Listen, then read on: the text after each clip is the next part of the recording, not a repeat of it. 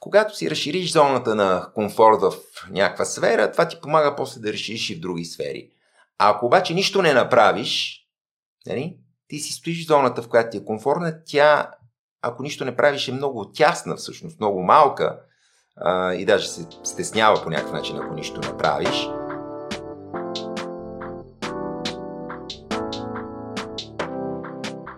Здравей, Сашо!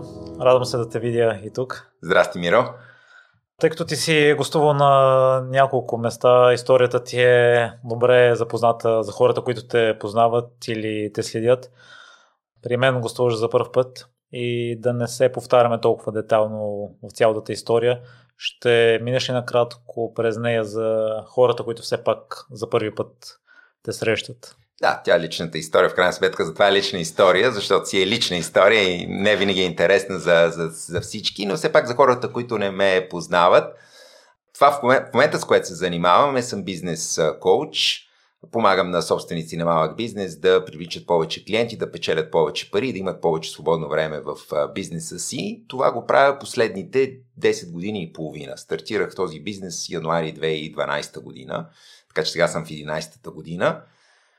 Преди това, преди това почти 20 години а, се занимавах с друго. А, бях на корпоративна работа и никога не съм и предполагал, че ще имам някога собствен бизнес. Тоест това не ми е попадало в цели, не ми е попадало в някакви мечти, които да имам, просто защото не съм бил човека, който може се е асоциирал, нали, който се е идентифицирал като собственик на бизнес. А, занимавах се в тотално различна сфера на финансовите пазари така, управлявах портфел в акции и прогнозирах движенията на световните финансови пазари. Преломен момент за мен беше самото начало на 2010 година, когато по много така случайен начин, но те нещата, знаеш, стават случайно, когато трябва да се случат някакви неща в живота ни, попаднах на TED изказването, 18-минутното изказване на Тони Робинс, което ми направи много силно впечатление и видях точно неща, които аз трябва да променя в себе си. От те 18 минути, разбира се, човек не може да се промени, но вижда какво трябва да промени.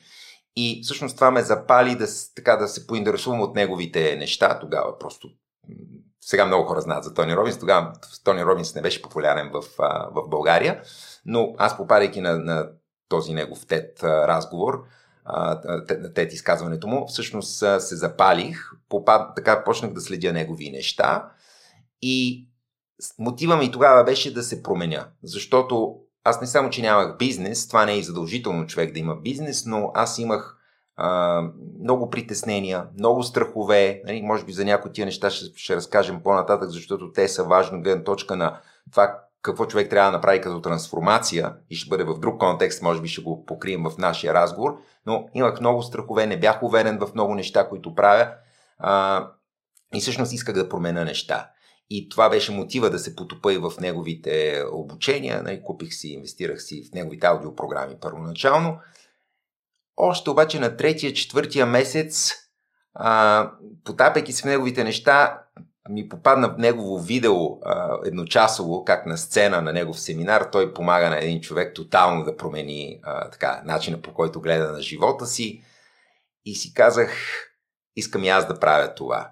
А, да помагам на хората по по-съществен начин, по по-индивидуален начин, тъй като тогава това, което правих, да управляваш портфел в акции, в фонд, да, ти си полезен на хората, които инвестират в този фонд, но ти не ги познаваш индивидуално, това е много по-размито, а, не, си, не зависят нещата само от тебе, той зависи как се движат в самите финансови пазари. И аз изпитах едно желание да, да помагам на хората да постигат целите си. И всъщност тогава се зароди точно това желание да освоя тези умения и малко по-късно нали, започнах да освоявам умения за това как да си го организирам като бизнес, така че да имам и клиенти, за които да го правя и фактически стартирах 2012 година отначало като парт-тайм, успоредно с корпоративната работа и така вече, всъщност, от един момент вече изцяло фокусиран върху това. Вече 10 години и половина, повече от десетилетие, имам привилегията да помагам на помогна вече на стотици собственици на малък бизнес. За някои от тях това е било промяна не само в бизнеса им, съм им помогнал всъщност да трансформират живота си, чрез това, че те са променили бизнеса си. Така че това е, това е нещо, което правя сега с истинско удоволствие.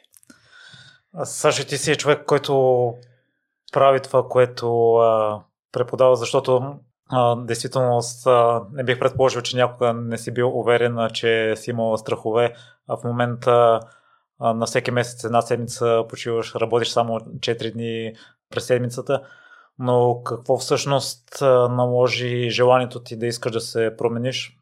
Защото много хора може би си го мислят или го искат, но като че ли не предприемат а, стъпките за това и ежедневието им продължава да бъде едно и също.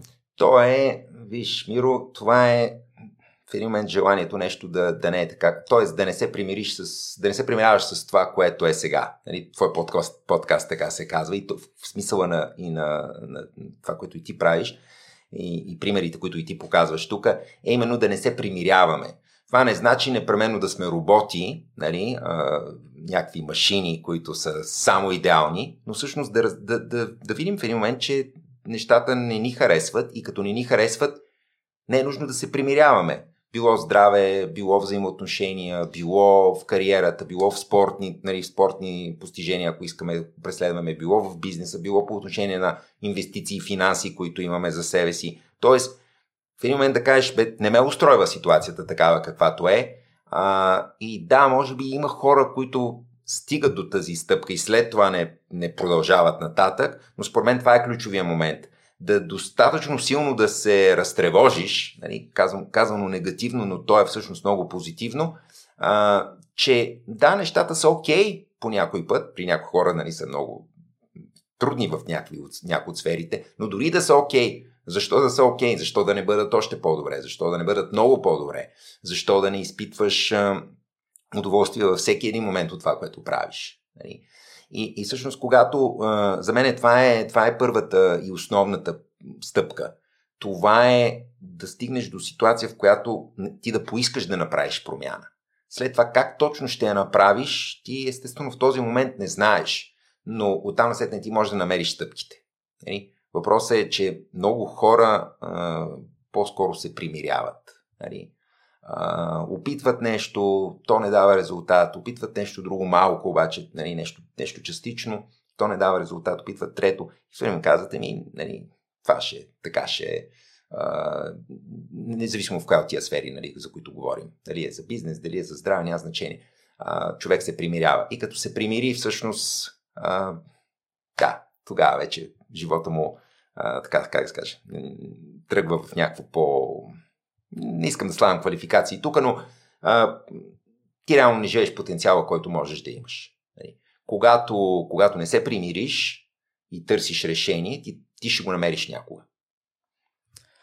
Да, и също друго нещо, което може би спира е, че до някъде сме си в комфортната зона и въпреки, че не живеем а, на потенциала си, не искаме да предприемем а, следващите стъпки. По какъв начин според теб пък трябва да ни се промени на гласата, да не сме доволни от посредствеността, ако трябва да използвам някаква дума? Виж, Миро, те повечето хора, които а, трябва да направят промени, те, те не са доволни. Те не са доволни от резултатите, които имат в съответна сфера в живота си. А, било с парите, било взаимоотношенията, било с здравето те имат неудовлетворение. Въпросът е, че не предприемат по-нататък стъпките, защото нямат увереността, че ще се получат резултатите. Повечето хора искат повече, защото много хора казват, ми аз не знам какво искам. Това не е вярно. Всеки знае какво иска. Въпросът е, че в момента, в който го иска, веднага си слага изпирачката, че да, аз го искам, ама то не е възможно. Нали? това ми трябват пари, затова няма как да се случи за мене, затова еди какво си, еди какво си, еди какво си. Нали? Причини веднага се намират. И всъщност ние по-скоро веднага виждаме пречките и затова веднага даваме назад, нали? връщаме, връщаме назад и, и стигаме до, до извода, включително, че не знаеме какво искаме. Не е така. Всеки знае какво иска да прави, какво иска със здравето си, какво иска за взаимоотношението, какво иска за кариерата си, за бизнеса и така нататък. Всеки знае какво иска. Въпросът е а, точно тази, а, това, че не вижда как ще стане, по-скоро точно миналите неуспехи, как е опитвал тук там е нещо да направи, не, не са се получили резултати, те са причината да не започне на, на, нали, по-сериозната промяна. Нали? Защото си казва, пак ще, пак ще е така, пак няма да се получат нещата. Нали? Или кой ще ми плати за това нещо. Нали, аз искам да правя нещо, ама хубаво, ама кой ще ми плаща за това? Нали? Това е особено характерно за хората, които с изкуство се занимават. Защото те го имат вътрешния стремеж и сами си го, сами си го унищожават, казвайки, да, ама кой ще плати за картини, кой ще плати за еди какво си друго изкуство и така нататък. Не, нали? няма да мога да се издържам с това. Знаеш, ние имаме и поговорки в България. Нали, музикант къща не храни, например, което веднага стопира всеки един, който вътрешно има такова желание да се развива, примерно, в тази сфера, но веднага и хората около него, а и той самия се стопира с тези мисли. Наскоро слушах едно интервю с един колездач и ако правилно си спомням, той сподели, че а, никой не ни е подготвил и за успеха. Та, според теб, Сашо, до каква част а, имаме страх от това? Евентуално да си изпълним всички а, мечти, всички цели.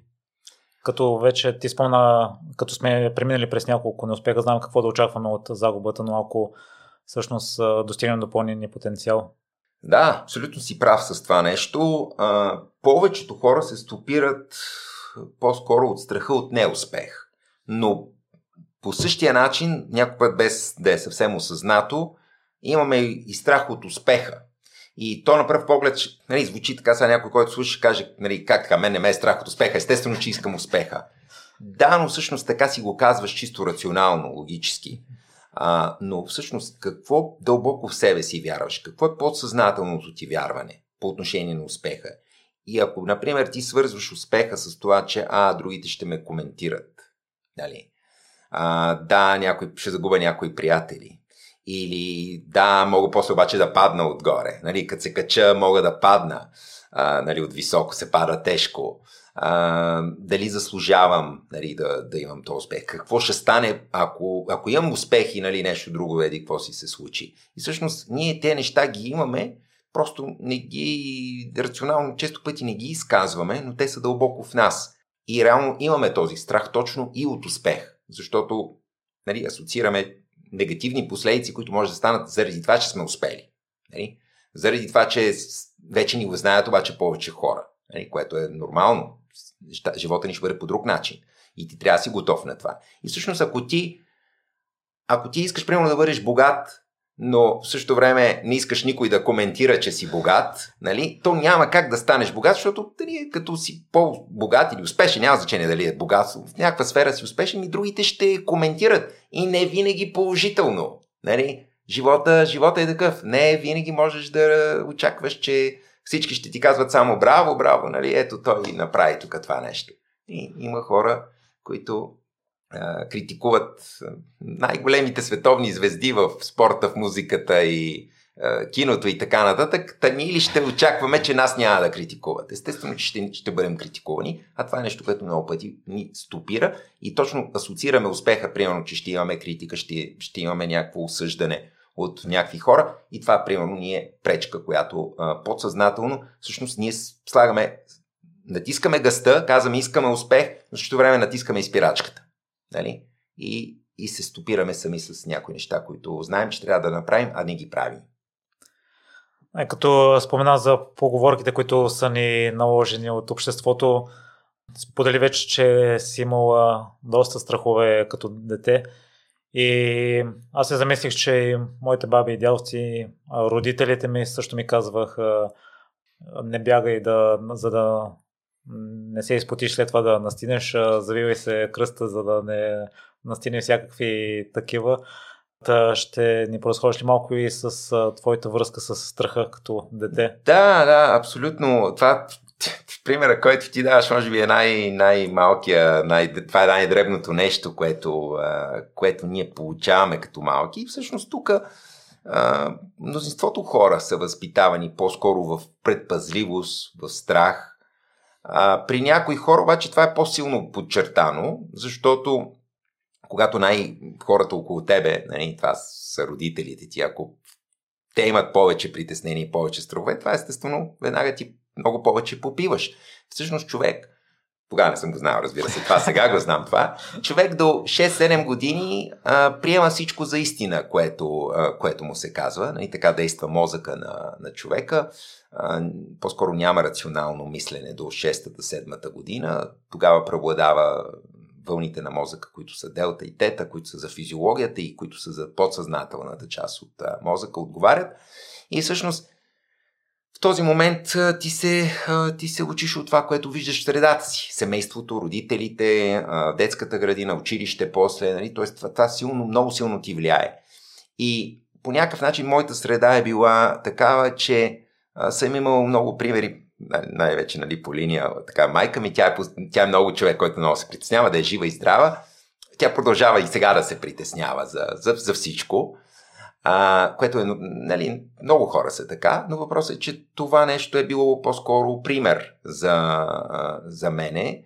По някакъв начин ми е оказвало влияние и след това, нали, разбира се, не е само семейството, след това човек отива в училище, в университет, така нататък, средата цялостно, като тръгнеш по-предпазливо, то в един момент ти сам усилваш това нещо, че си по-предпазлив, че те е страх от това, че те е страх от това, че те е страх от това. И всъщност аз имах първо много физически страхове, чисто физически. А, беше ме страх да се пускам на водна парзалка. Нали, пускал съм се, но после веднъж имах там една ситуация, където малко се поуплаших и след това не исках повече да се пускам. А, нали, това се случи по-скоро на 20 няколко години, като бях, но така не, че резултата беше, че в един момент аз не се пусках на, на водни парзалки. А, това да контактвам хора, които не познавам, нали, в смисъл, тотално, тотално неща, които не съм допускал като а, в смисъл, точно съм имал страх за тях, притеснения. А, какво ще стане, ако нещо се случи? Винаги. Нали? Анализиране. Какво ще стане? Да не загуба, да не сбъркам. Нали? А всъщност то живота е по-скоро място да бъркаш. Нали? То, това, е, това е смисъла му по някакъв начин. А, и всъщност когато попаднах на Тони Робинс и се потопих в неговите неща, там е много от основните неща, на които той учи, е а, увереността. Как да бъдеш уверен и съответно как да преодолееш нещата, които ти пречат да си уверен. Тоест, това са точно притесненията и страховете. Като в неговите програми бяха застъпени предимно NLP техники, а, но аз тогава взех решение да правя всичко, нали, защото исках да се променя, така че почнах да правя тези техники, всяка една, която прочета или научил от видео или аудио курсовете, които, а, които си бях купил. А, правех всичко и всъщност чрез тези техники аз започнах да преодолявам тези, тези страхове. А, като почувствах, че вече съм по, по-смел, започнах да се предизвиквам. Като се пуснах на водна парзалка. След това започнах да се пускам на по-екстремни водни парзалки. Няма да забравя на една рампа, а, такава, откъдето се пускаш от по-високо. Отдолу виждах, че ще е страшно, но така, направих си тези а, закодирани движения, които да ме поставят в силно състояние. Качих се горе, отгоре като погледнах, си казах, какво правя тук, но пак, нали, в този момент, вече ти, ти като си изминал този път, си задаваш въпроса, добре, мога ли да пострадам? И всъщност, ако мога да пострадам, то това, няма, това съоръжение няма да го има, нали, там. Тоест, почваш да, да осъзнаваш, че чисто рационалният ти страх не е този, който който всъщност съществува. Нали, ти, ти имаш нерационален страх, който е необоснован. Само в а, така, част, от, част от главата ти, нали, но реално не съществува. Всъщност страховете, пак казвам от сегашна гледна точка го казвам, страховете реално не съществуват. Това са неща, които са само в нас се случват. И те, между другото, повече от 90% от случаите тия неща, за които се притесняваме, никога не се и случват, а, защото ние просто анализираме нали, какво ще стане, ако нещо се случи, ако пък това друго се случи, какво ще се случи. Те всъщност те неща не се и случват, а, така че нямат и основа и основания нали, страховете ни, но не така естествено ги изпитваме, когато ги изпитваме. И това е, това е моментът, ти преди малко каза и за зоната на комфорт. То е свързано точно с това. Ти преодолявайки един страх от нещо, например от високо, затова и в един момент си записах а, скок с парашут от, 2000, от 3500 метра, защото имах страх от високо. И казах, къде е по-високо, хайде от това да, да скоча от, от самолет с парашут. А, когато си разшириш зоната на комфорт в някаква сфера, това ти помага после да решиш и в други сфери. А ако обаче нищо не направиш, нали, ти си стоиш в зоната, в която ти е комфортна, тя, ако нищо не правиш, е много тясна всъщност, много малка а, и даже се стеснява по някакъв начин, ако нищо не правиш. А, и, и ти си стоиш обаче в нея, защото ако ти нищо не промениш, нали, не можеш да излезеш от зоната си на комфорт, а ти докато не излезеш от нея, няма да излезеш. Сега това звучи малко сигурно така странно казано по този начин, но всъщност е точно така. Ти няма как да излезеш от зоната си на комфорт, докато не излезеш от нея. Просто докато не излезеш от нея, в какъвто и да е аспект нали, да, да става дума.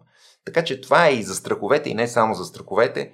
А, за мен е много важно да търсим неща, с които да се предизвикваме, които да ни разширяват, да правим неща, които а, да са ни комфортни, но и такива, които са и малко извън тази зона, за да може тя да, да се разширява. Също в момента страхуваш ли се от нещо? Останало ли е? О, със сигурност. Със сигурност а, има неща. Другото нещо, което ще ти кажа чисто в, на по-практичен. А, първо, има физически неща със сигурност, от които, а, които би ме било страх. А, хубавото е, че имам инструменти, ако реша, че ми е важно да ги преодолея, нали, ще ги направя, ще, ще преодолея тия страхове. В бизнеса не съм много. Бих казал, че и в другите сфери, дори хората, които нямат бизнес, когато постигаш, когато се движиш нагоре, когато се развиваш, а, ти за да стигнеш от едно ниво на следващо, трябва да преодолеш някакви неща. Било като притеснени и страхове, които имаш, било като ограничаващи а, вярвания, които имаш, за да минеш от едно ниво на следващото. Само, че какъв е проблема? Като стигнеш следващото, а, ти не искаш най-вероятно да стоиш там, нали? От една страна апетита идва сядането, от друга страна човек, ако не се развива, той всъщност не може и да остане там, той реално тръгва после пак надолу. Така че ти винаги искаш да стигнеш следващото ниво.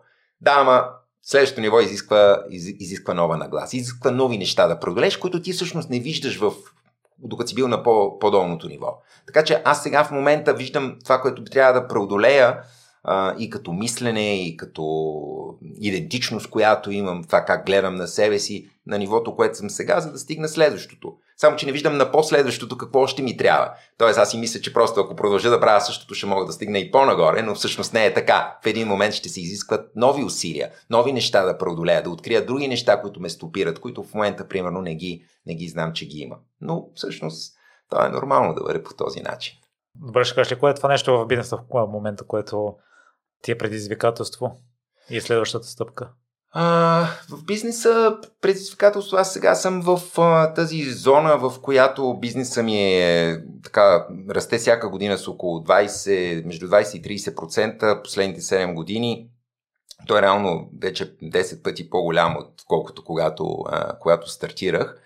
А, от тук нататък предизвикателството и нещата, които са свързани точно е с това по- по-големия екип. Нали?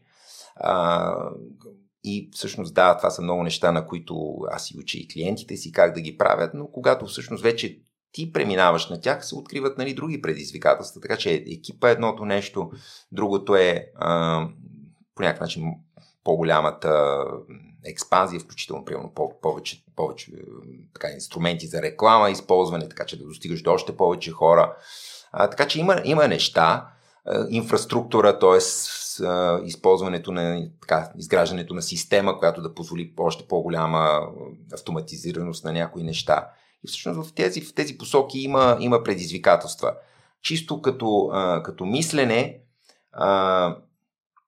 не бих казал, че е нещо, което да преодолявам, но това, което работя в момента е мисленето за, за следващото ниво. Тоест, нали, защото всъщност идентичността ни, тя тя е такава каквато е в момента, ние за да нали, човека, който печели 5000 лева на месец, той има една идентичност, този, който печели 50 000 лева на месец, има друга идентичност.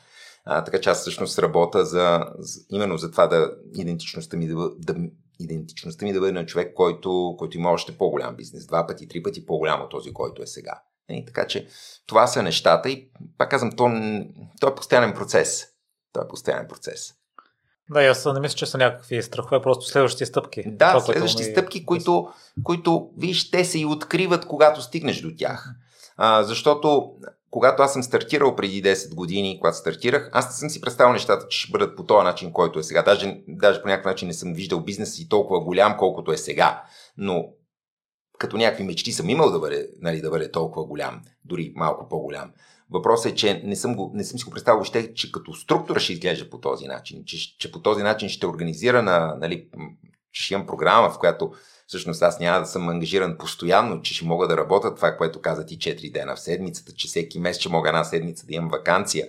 Нали, аз това тогава не съм си го представил, защото съм си представил, че за да печеля повече, аз трябва все повече да работя. Нали? А, и не съм виждал модела, разбира се, пак казвам, стъпките се откриват след като, като се движиш по пътя. И между другото, това е нещо, което стопира много хора. Много хора се стопират, защото казват, липсва ми нали, голямата картина. А, ти докато чакаш да откриеш голямата картина, загубваш страшно много време. Стартирай, нали, почни, служи единия крак пред другия, както се казва, нали, например първата стъпка, а, така че да задвижиш процеса, те после нещата едно по едно изкачат и нещата, които трябва да развиваш, и нещата, които трябва да променяш в себе си, и нови умения, които трябва да освоиш, нали, нови хора, които ти трябват. Тия неща изкачат нали, след като всъщност си задвижил колелото. И също и от всичките техники, които прилагаш, разговорите с клиентите, не си ли успял да въздействаш и на майка ти? Вече да не, да не гледа по този начин. Да се ами тя, тя в интерес на истината, не, не знам доколко съм и въздействал. Между другото, а, така, човек най-трудно може да, как да кажа, да въздейства на най-близките си хора в къщи, на съпруга, деца, родители.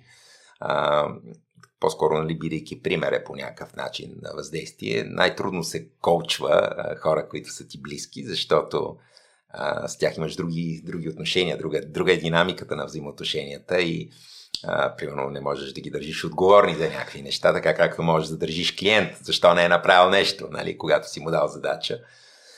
Но тя в интерес на истината има също, също прогрес. Ако слуша този подкаст, я поздравявам и може тя да казва, че продължава да е страх нали, от много неща, но пък за много други има, за, за много неща има, които преди е било страх, сега гледа много по-спокойно. Пример, през пандемията тя мина този път много по-спокойно подходи към ситуацията, нещо, което нали, примерно, заслужава поздравление за човек, който по принцип го е страх а, така и се плаши от повече неща, да подходи споко... много по-спокойно към а, това, което се случва сега, нали, примерно около нас. Така че, така че да, по-скоро чрез пример към някои хора само, а, с други вече с инструменти, подходи и техники. А, не. Но това пак казвам, по-скоро е а, не, не, не към най-най-близките хора. От а, това, което сме си говорили от а, разговорите и от а, отношението, което виждам към теб, би трябвало да си чудесен пример и за съпругата ти, и за децата ти. Именно с личния пример успяваш на тях да им въздействаш, да живеят по-пълноценен Да, смятам, че успявам, като а, точно това, на, на това наблягам. Личният пример е нещото. Оттам насетне всеки, всеки си му обаче своя път. Това е нещо много важно също, до което съм, съм стигнал, защото по някакъв начин преди съм се чувствал едва ли не а, отговорен да повлияя на някой, че нещо не е правилно в живота му и така нататък. Моите деца вече са големи, те си имат своя път, така че аз а, им давам съвети, когато те ги а, търсят. Пример съм им с това, което правя нали, по някакъв начин, ако те го оценяват, но какви решения взимат те в живота си, това си е техния живот, така че те си ги взимат. А, и това не е само към и близките хора, така аз подхождам и към, към всички хора, а, защото много хора го правят и аз съм го правил, а, но много хора продължават да го правят. Това е, нали, когато вярват в нещо, да се опитат да убеждат, да убеждават всички други, че това нещо трябва да го направят. Нали, за нещо или против нещо. А, крайна сметка всеки си има своите, аз имам това разбиране, че всеки си има своите преживявания, които трябва да си живее спрямо решенията, които той си взима. И ние трябва да му дадем тази свобода да си живее дори и тогава, когато виждаме, че това не е добре за него, но всъщност в крайна сметка това е неговия живот, нейният живот нали, на човека. А, така че а, той трябва да си премине през, през тези неща, ако иска да си преминава. И може би по този начин ще научи нещо, ако трябва да го научи. А, така че аз съм се от, отказал от това си желание да, да повлиявам решаващо на хора да предприемат нещо, което считам, че това е единствено нали, правилното за здравето или за бизнеса или за нещо друго. А, всеки, всеки трябва да си следва своя път.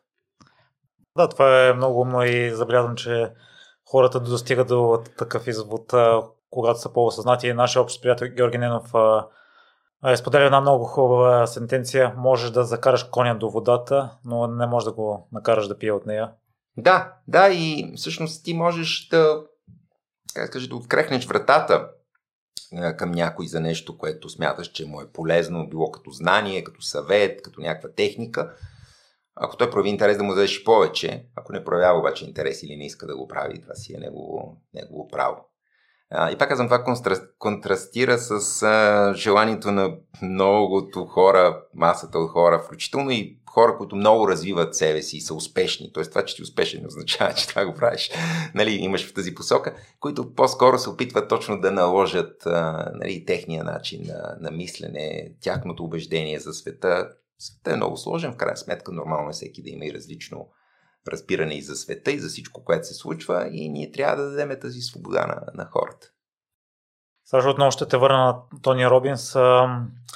Аз да ти призная, вътрешно съм им, имам увереност в себе си, но може би външно не съм е показвал и наскоро изгледах клипове във връзка с това и преди бях скептичен към някои от техниките, примерно на отворената стойка, на стойката вземащо голямо пространство, на това да не си прегърбен, да ходиш изправен с високо вдигната глава, за повдигане на увереността, стойката, в която стоиш две минути в поза, която взема пространство.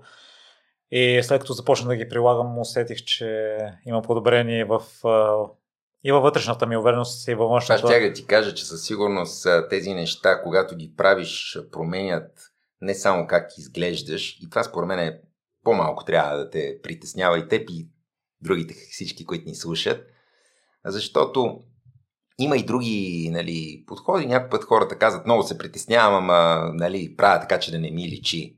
А, истината е, че ти като се притесняваш, няма значение дали ти личи или не ти личи. А, това се усеща винаги подсъзнателно. Някой няма да анализира, да каже, а сега защото той си докосва там ръката, значи се притеснява. Никой не прави такива анализи. Това са сигнали, които подсъзнанието хваща. А, и затова не е толкова важно всъщност. Край сметка, какво значение има другите, пред другите, дали си уверен или не си уверен. Важно е ти самия да си уверен.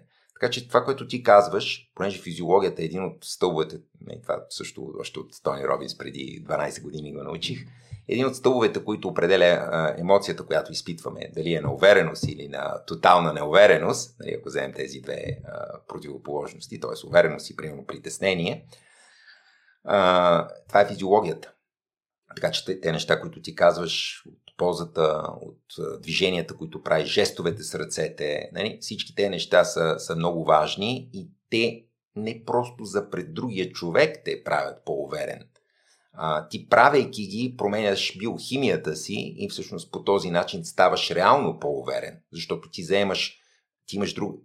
Вземайки тази поза, мозъка подава други сигнали към тялото ти, биохимията ти се променя и пак казвам, ти имаш а, с емоцията на, на увереност. Обратно, когато а, се свиеш, наведеш, а, притиснеш диафрагмата, дишаш плитко, ами всъщност тя биохимията се сменя и това е състоянието обратното нали, на, на отчаяние, на притеснение. Нали, това е просто ти, ти естествено имаш тази емоция. Емоцията е един от стълбовете, които я определя, е точно физиологията. Така че това, което казваш ти е, е, е вярно. А, и пак казвам, аз, за мен е по-важно да го правиш, за да, това, което и ти каза, за да си повишиш вътрешната увереност а, и да я продължиш да я повишаваш, а не толкова за това какво някой друг ще си мисли, защото в крайна сметка това и аз съм мислил преди, че е много важно. В един момент после виждаш, че то не е толкова важно. Тук не съм съгласен изцяло с теб, защото представи си, ако ти си науверен, притеснителен, това няма ли да го предадеш и на клиентите си? Няма ли да загубиш? Да, а, така е. Ако с това, с което се занимавам, а, съм неуверен, естествено, че ще е така, но тогава няма да се занимавам с това, с което се занимавам. Но ако да, ако искам да се занимавам с това, с което се занимавам, естествено, че трябва да работя да съм уверен, но пак казвам, не толкова само защото другите ще го видят, а, защото е важно ти самия да бъдеш уверен. Съгласен съм с теб, естествено, точно това се предава в процеса на комуникация, има трансферна емоция от единия към другия човек. Така че ако аз съм неуверен, ти го асоциираш към това, което ти казвам. Ако ти казвам сега, ето, направи тази техника, тя ще ти помогне да бъдеш уверен и това го казвам в състояние на тотална моя неувереност, естествено, че ти няма да искаш и да пробваш тази техника. Нали така? Така че, естествено, че това е важно. А, просто казвам, че по някакъв начин по-важно е а, вътрешно. Нали? Защото ти, когато си в това състояние увереност, можеш да направиш много повече. Може да направиш промените, които трябва, може да вземеш решенията, които са смелите решения, може да направиш после действията по тия решения, вместо да ги отлагаш. Всичко това зависи от твоето състояние. Нали? А, и естествено как влияеш на другите хора. Естествено, нямаш прав си тук. Това е безспорно. Аз е, си мисля, че вътрешно съм бил уверен, но поведението, което съм излучил, може би е бил на неуверен човек. И за това си мисля, че са свързани нещата. А, да, но по-скоро бих казал, че в този момент ти вътрешно не си бил уверен. Нали? Ти си мислил, че си бил уверен, но всъщност не си. Нали? Защото пак казвам, ако ти си уверен, то се излъчва. Това винаги е така. Ако си неуверен, съответно то се излъчва, че си неуверен. А, Виж, увереността може би не е нещото, с което най- най-бихме се самозаблуждавали, но иначе хората обичаме да се самозаблуждаваме с много неща. А, и пак казвам, аз самия съм се самозаблуждавал и това го виждам сега. Като погледна преди две или три години, примерно, неща, които съм си казвал за мене, а, че, примерно, съм отдаден, че съм отговорен, нали, примерно с, от сегашна гледна точка, като погледна, а, съм виждал, че това не е било така, не е било на 100%, нали, не е било по този начин. Не съм бил истински отдаден нали, за някои неща. А, не съм си спазвал думата на 100%, докато, която давам на себе си, докато сега съм положил усилие и това го правя на 100%. А, и ние тия неща, обаче ако попиташ така някой ти отговорен човек ли си, спазваш ли си обещанията, които даваш, всеки ще каже, о, аз съм отговорен човек. Нали? Ако питаш, отдаден ли си да постигнеш резултатите, които искаш? Как? Не, аз съм отдаден. Ние всички, всички казваме това, защото кой ще каже за себе си, нали, аз не съм отговорен за резултатите, които носа, аз не съм отдаден нали, да, да, да правя нещата. Кой няма да каже така за себе си? И всъщност това е, това е опасното самозаблуждаване, което може човек да се хване за него, а, като си погледне резултатите. Защото в крайна сметка те са външния измерител на това, което вътре е в тебе. Нали? Ако ти си отдаден да имаш 100% ръст в бизнеса а, или да печелиш хикс а, сума пари на месец, ако ти си истински отдаден към това, то това в един момент ще се случи и ще го виждаш като резултат. Ако не го виждаш като резултат и не се движиш въобще в тази посока, просто, много е просто, не си отдаден. И ти можеш да си кажеш, че си отдаден, но не си отдаден. Когато си отдаден да поддържаш определена физическа форма, това се вижда в резултата след това. Когато не си съвсем отдаден, също се вижда в резултата след това. Ели? А, за да включим и спорта, на който ти си, ти си така много силен фен. Ти също. Да. И... Може би не колкото тебе вече. Да. Но пък смина през големи трансформации и с а, килограмите. Да, да. Активен си все още, редовен си. Като споменам отдадеността, в едно от участията ти казваш, че или имаш, или нямаш. Не може да си на 90% отдаден. Любопитно ми е сега, като се върнеш назад, спомена, че тогава си мислил, че си отдаден, но всъщност не си. Да, такъв. точно така, защото, пак казвам, то човек лесно си самозаблуждава да си каже, ето аз съм отдаден, нали, нямам резултат, ако нямаш примерно някакъв резултат, то е, нали, защото някакви си външни неща сти попречили, нали, клиентите, економиката, нали, решение на правителството, нали, хората какви ли не а, така причини търсят и те са обикновено валидни причини. Въпросът е, че в крайна сметка това са външни обстоятелства, на които така или иначе ти нямаш какво да повлияеш. В крайна сметка резултати имаш, когато си отдаден. И пак казвам, в спорта, в фитнеса това най-очевидно се вижда, нали, но се вижда и по другия начин. А, нали, поглеждаш, погледни си парите в, а, погледни си банковата сметка, нали, какво, какво има в нея. Това, което има в нея, ти показва колко си отдаден по отношение на парите. Нали, на бизнеса ти, на изкарването на пари, на инвестициите, които правиш. А, така че, затова казвам, това е, това е огледалото, външните резултати са ти огледало на това, което е вътре в тебе. И да, ние се самозаблуждаваме и затова точно ти казвам, че някой път, когато понавлезем в тия неща, аз не спирам нали, да търся, да се развивам, да, да уча нови неща, да осъзнавам нови неща за света. А, и когато вече се развия в определен момент и погледна назад, нали, точно преди 3 години, преди 5 години, си казваш, о, аз тогава си мислех, че нали, съм бил примерно отдаден, сега виждам, че въобще не съм бил. Мислех си, че тогава съм бил смел, не съм бил смел, нали? бил съм смел на този етап тогава, но не, примерно не бих направил нещата, които сега бих направил. А, тоест, това означава, че съм се развил нали, след това. Сега съм по-смел, но след 5 години ще кажа, че сега нали, не съм бил смел, сега не съм бил отговорен, да кажем спрямо в стандарта, който имаш. Така че то по някакъв начин се изменя и стандарта, като ти се движиш, но дистанция на времето е по-лесно да, да, да видиш как, как някой път се заблуждаш. Иначе защо няма отдаденост на 90%? Не, че няма, то има и на 80% и на 70%, но виж, това е точно когато не си на 100%, това означава, че ти си оставяш някаква вратичка, някакъв буфер което може и да е по основателни причини нещо да направиш. Например, ако имаш отдаденост а, а, всеки ден да тренираш. Нали, примерно, всеки ден тренирам. Ама съм на 70%. Това означава какво? Че в 30% от случаите аз няма всъщност да го направя и ще имам причини. А, ще чувствам зле, ще съм болен, нали, ще съм изморен, някакъв ангажимент много непредвиден се е появил. Само, че всичките тия неща в колко тия случаи са били истинска причина.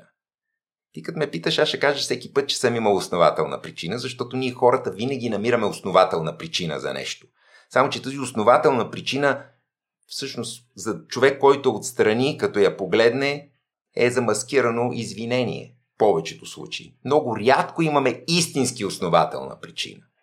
И хората, които са отдадени, нали, ако се замислиш, който е отдаден да тренира 7 дена в седмицата, то 365 дена в годината по-скоро всичките ще е там. И наистина, ако един ден не е бил на тренировка, е имал някаква свръхоснователна причина. Но ето какво е 100% отдаденост. Майкъл Фелпс, всички знаят кой е, нали, човека спортист.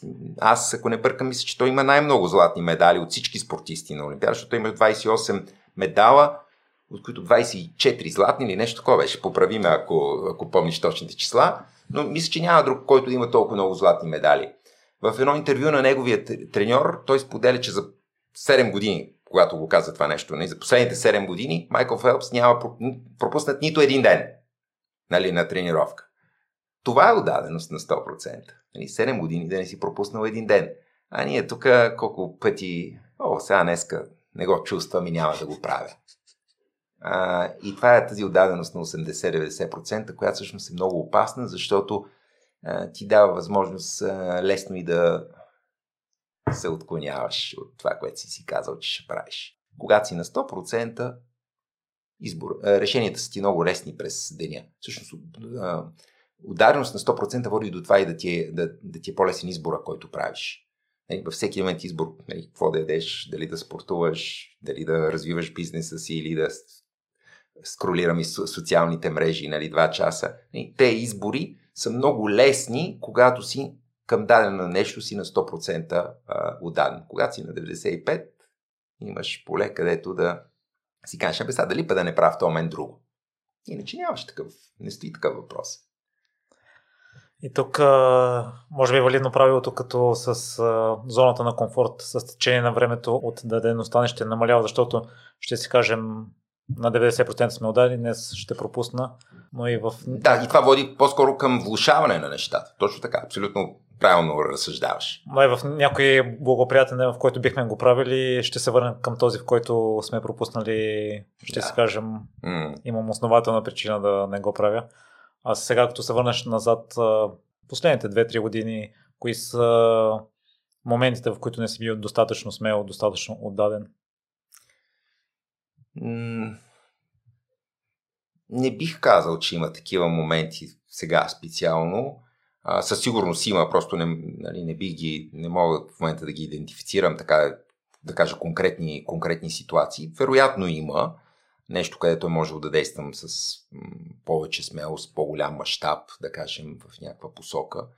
А, но като цяло, нали, аз постоянно работя върху това да, да се опитвам да се хващам, когато, когато се стопирам с нещо или когато а, се подавам на някакъв страх. Тоест, дори да реша да му, се подам на страха, да го идентифицирам, да, да си дам ясно сметка в какво правя в момента. И това много пъти помага да промениш в този момент нещата. Нали?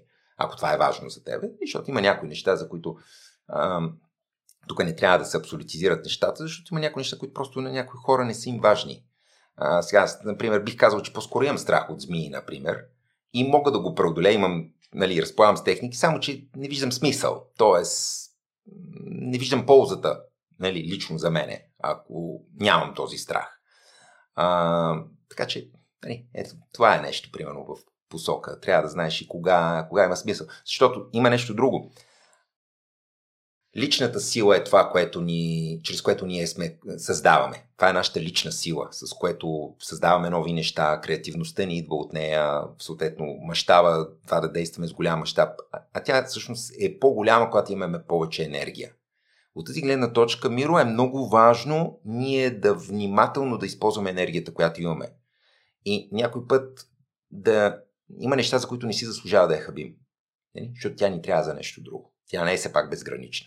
А това е единственото нещо всъщност, това е нали, от сегашния ментор съм го научил, от Джим Фортин, това е единственото нещо реално, когато един, което един човек може да управлява енергията си. Всъщност на всичко друго нямаш контрол. Това е единствено нещо, което ти можеш да управляваш. И по-добре е да го управляваш добре. Нали? Защото без енергия, когато изчерпиш, от това състояние трудно се, трудно се създават неща. Трудно се намират решенията, които трябва да намериш в трудна ситуация. И когато имаш проблеми и трудности, на теб ти трябва енергия, за да, за да излезеш от, тия, от, от, от тази ситуация. Това означава и решения, които са, да, смели, изискващи повече усилия. Ти ако нямаш енергия, няма да ги вземеш. Няма и да ги направиш след това. Така че енергията е нещо много, много важно и тя трябва да се а, пази. Също ти ни открехнеш ли за процес, който ти се върти в главата, за моментите, които се усещаш, че не си на 100% отдаден, но да, отново да се вкараш в пътя, процес, който ти минава през главата, за да не... Виж сега, а, няма тук да ти кажа така, както може би очакваш да, да бъде отговора ми, защото аз казвайки това, в същото време а, смятам, че живота ни трябва да бъде а, да бъде живян в крайна сметка и това да си отдаден, това за което говорим тук, отдаден, дисциплиниран, отговорен, фокусиран, те неща са много важни и ти трябва да си на 100% в тях за конкретни неща, които си си набелязал, но това не означава да си машина в 100% от времето. А, и всъщност аз бих казал, че съм на 100% отдаден. Тоест няма моменти, в които да не съм. Аз просто, виж, това означава и по, но, но се и ангажирам към по-малко неща, mm-hmm. за да имам тази свобода в част от времето и нищо да не правя и да си така, да си почивам и да си релаксирам, и някой пъти безцелно даже да а, имаме нужда и от това. Нали, не е нужно всяка минута да ни е програмирана какво трябва да правим. А, така че виж отдадеността какво означава. Това не е много да се работи. Тук не знам дали ти влагаш това във въпроса си, може би не, но така не ще го дам от този ъгъл отговора. За много хора това да си дисциплиниран, отдаден, фокусиран означава нали, буквално от сутрин до вечер да всяка минута да я използваш пълноценно. Ти трябва всяка минута да живееш пълноценно, но това не означава, че всяка минута трябва всъщност да работиш пълноценно и да работиш въобще. А, отдаденост означава да направиш тия неща, които си си набелязал. Нали? До типа на това ще тренирам 7 пъти в седмицата или 5 пъти в седмицата. Или ще имам кампания, ще напиша текстове за имейли, ще направя 5 видеа, ще направя два нали, лайва, ще направя един вебинар, примерно кампания за привличане на клиенти, ще, пусна, ще напиша такива и такива текстове, ще пусна реклама за 500 долара или за 100 долара, няма значение. Тоест, това са конкретните действия. Отдаденост и носене на отговорност означава ти да ги направиш. А, дали може и други неща да направиш? Сигурно може и други. Само, че след като не съм решил, че тия неща ще направя, сигурно не ти можеш да кажеш, ма можеш да направиш още пет събития за, за тази кампания, можеше да се свържеш с още 10 стратегически партньори. Да, можело е, но това не ми е било в плана. Моя план е включвал тези действия, 7-8 нали, действия, които да направя. Аз ако ги направя, значи съм си свършил нещата и съм отдаден на процеса. След това какъв ще е резултата? Преди съм се притеснявал, нали, какъв ще е резултата, сега вече не се притеснявам. Нямам вързано с какъв ще е резултат. Дали после ще имам един клиент от следствената си кампания или 10 клиента е без значение. Естествено, че искам да имам 10, нали, не един. Но колко ще имам е нещо, което не зависи от мене. Нали? Дали ще имам един клиент или 10 клиента, в крайна сметка не зависи само от мен.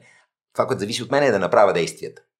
И аз, ако ги направя, съм бил отдаден, спазил съм си обещанието, което съм си дал, значи нещата са, са добре. Така че аз се стрема това да правя и по-скоро, нали, пак казвам, с риски да се самозаблуждавам, защото винаги може да се самозаблуждаваме, но а, в, по начина по който аз гледам на нещата, аз правя точно това, което си а, обещая, че ще правя.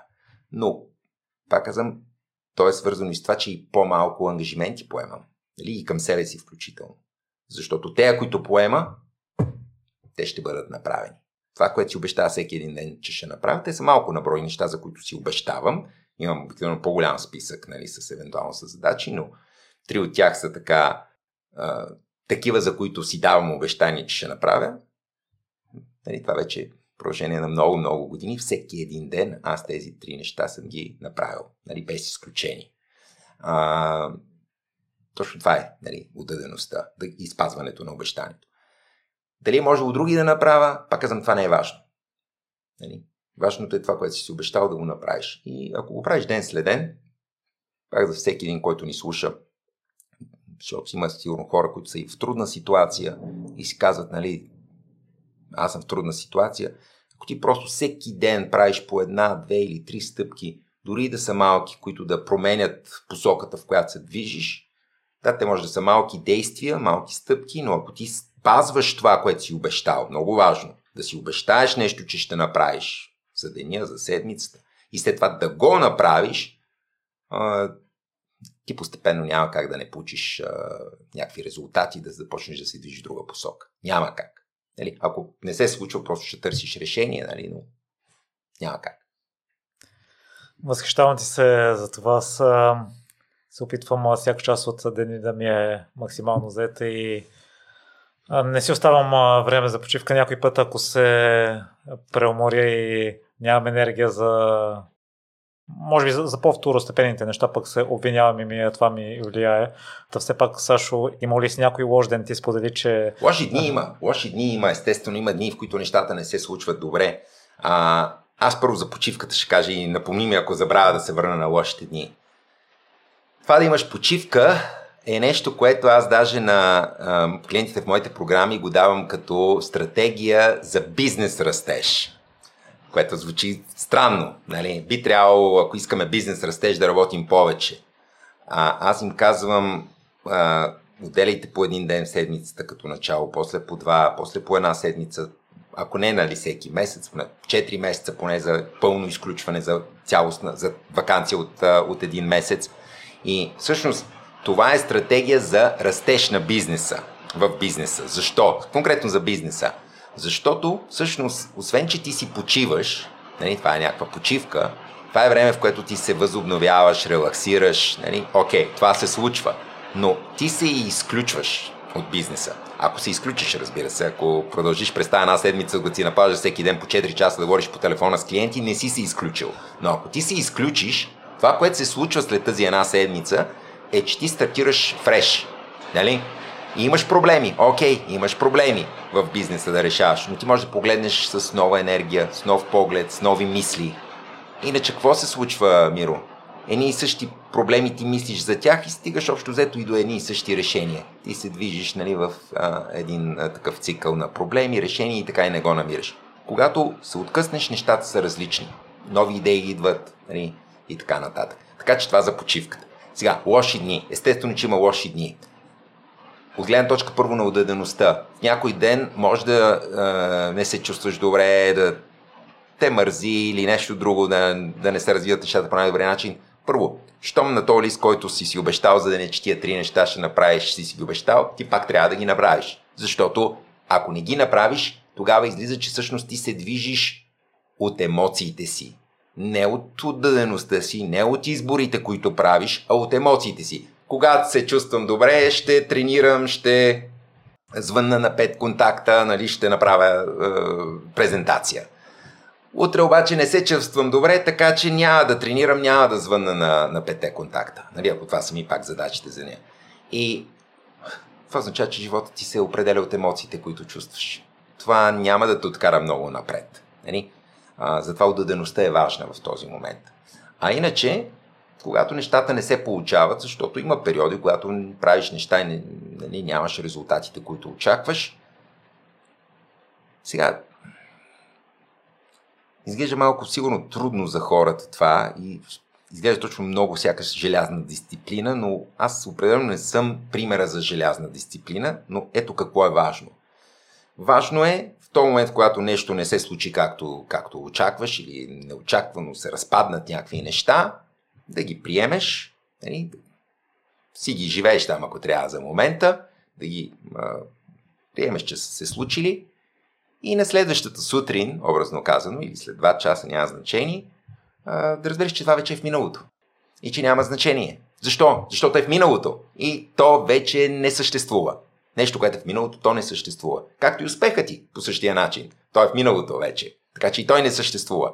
Така че винаги стои въпроса какво мога да направя сега. Ние можем да створим, да създаваме нови неща, да бъдем креативни, въобще нещо да създаваме в живота си само в настоящия момент. Нито в миналото, нито в бъдещето можем. Можем само в настоящия момент. Така че фокусираш се веднага върху това. Добре, аз съм имал такива примери преди време, а, когато съм имал, примерно, кампания, а, която съм готвил известно време, очаквал съм, че ще ми донесе примерно 20 000 лева приходи. Завършва кампанията, приходите ми не са 20 000, не са и 10 000, а са нула. Никой, никой не, не, не става клиент нали, вследствие на, на кампания. Тоест имам нула резултат. Следващата сутрин, нали, вечерта, окей, мога да съжалявам, да съм разочарован, това са нормални емоции. Завършва нали, вечерта кампанията, виждаш, че нямаш резултат. На сутринта, това е нов ден. Всичко това вече е свършило. Въпросът, който си задаваме е, добре, какви нови неща мога да направя, други, с които да постигна резултат, които да компенсирам това, което бях планирал, но не се случи. И когато седнеш и си напишеш нали, 15, това е реална ситуация, не, не, даже не, не го говоря така, аз имах такава реална ситуация, когато това се случи. Другата сутрин аз казах, добре, как мога сега да го компенсирам? Седнах, генерирах 15-20 идеи и си казах, о, я виж колко неща има, това веднага ти променя, това веднага ти връща увереността, веднага ти връща надеждата, че може да се случат нещата. Кажеш, давай, нямам търпение да се захвана с тях.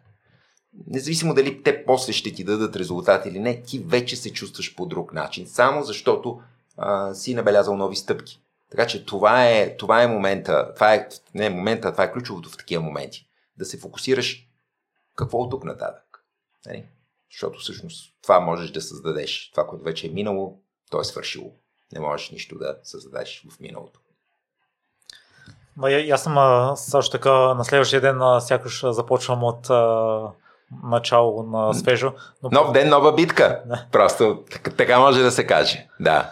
Но ако има нещо негативно през а, деня, а, спомням си имаше едно събитие преди няколко седмици, нещо не, не мина по план и не се чувствах добре след това, но се обадих на един мой познат, с който разговорите не минават по-закашливо и въобще забравих за това и отново ми се върна настроението, но в дните, в които са по-самостоятелни, примерно, не мога да си изкарам от това състояние и целият ден съм така. Е, виж, ето тук идва управлението на състоянието, точно, нали, на емоционалното състояние и това е да разбираш, да си разпознаеш първо тази ситуация, че е така и като си я разпознаеш, че е така, да кажеш, добре, хайде нещо да направя.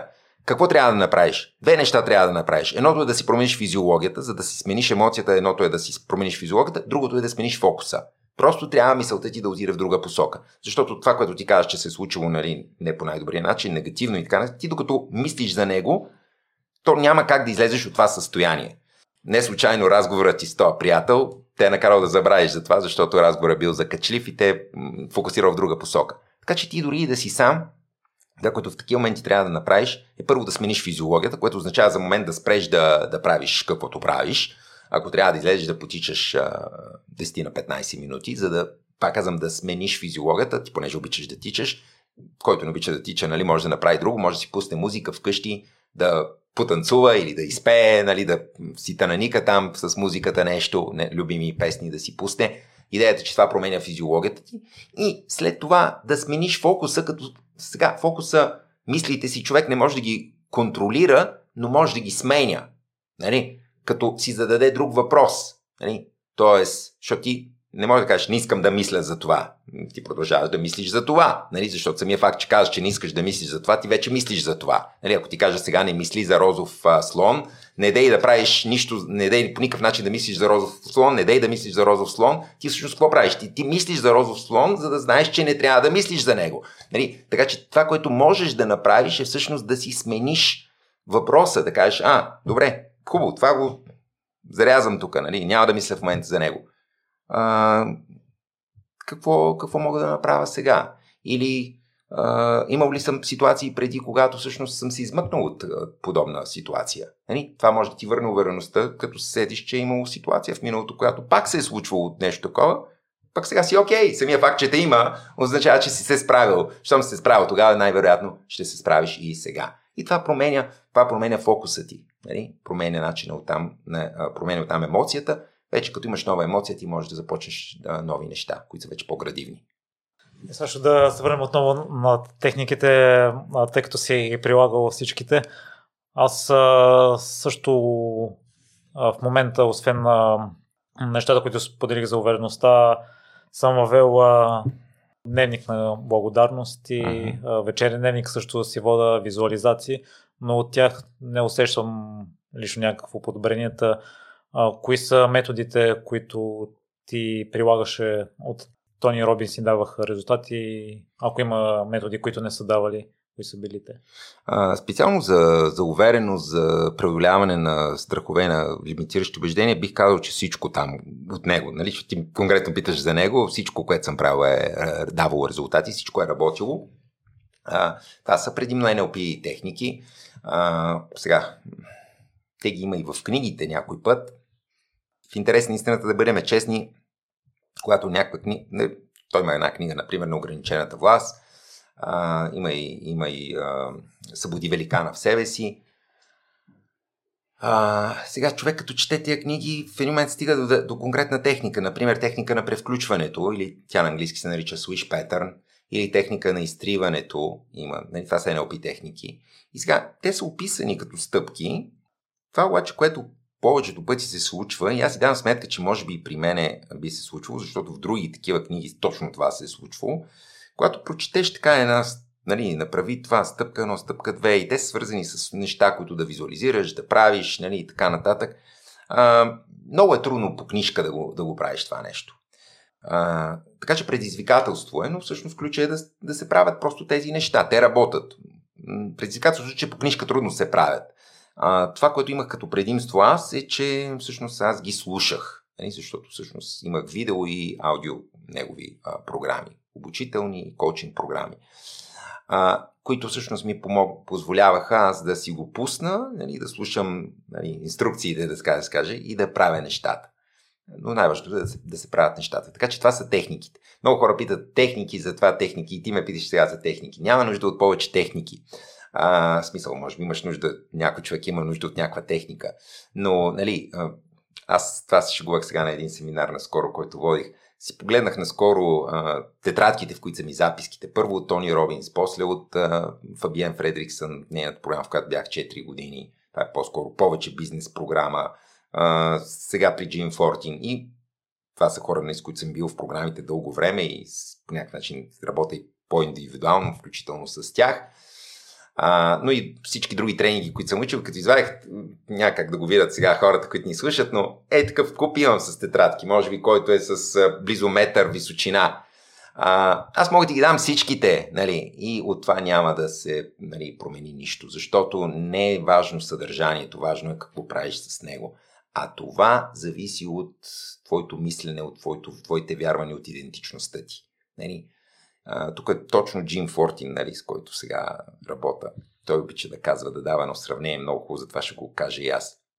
С фирмата, а, с книгата на Наполеон Хил. Мисли и забогатявай. Сигурно си я чел. А, много хора се е чели. А, тя мисля, че над 300 милиона са е прочели в целия свят. книгата е мисли и забогатявай. Значи, ако тия неща, които ги има в книгата, ние ги прочетем и ги правим, би следвало да сме богати. 300 милиона обаче не са станали богати, както добре се досещаш. Причината. Това, което се съдържа в книгата е съдържание. Само, че ние е важен контекста на това съдържание. А контекста е начина по който ние го интерпретираме, по който го осъзнаваме и най-важното по който го правим. Той зависи от това как ние се виждаме себе си. Каква е нашата идентичност, какво вярваме, какво е мисленето ни сега. Нали? А, съдържанието ти е върха на айсберга, който се вижда отгоре. Контекста, начина по който ти го интерпретираш и го използваш е това, което не се вижда в айсберга от нали, подводна част. Тоест това е подсъзнателното ти виждане за себе си, подсъзнателните убеждения, които имаш. Така че а, какъв ти беше въпросът, че може би отидох далече от него и се отклоних, но а, това, което искам да кажа е, че много е важно. Не, не е въпроса до техники. Нали? В смисъл, да, имаме нужда и от техники, това ти беше въпроса. Въпрос е а, как ние ги използваме. Това, което прочетеме някъде, това, което научиме в някакво обучение.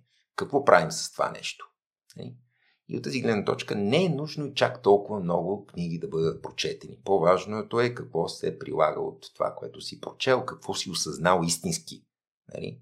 Защото ни казваме, о, да, да, да, да, това много хубави неща тук пише, нали, книгата. След което това приключва книгата, става на рафта.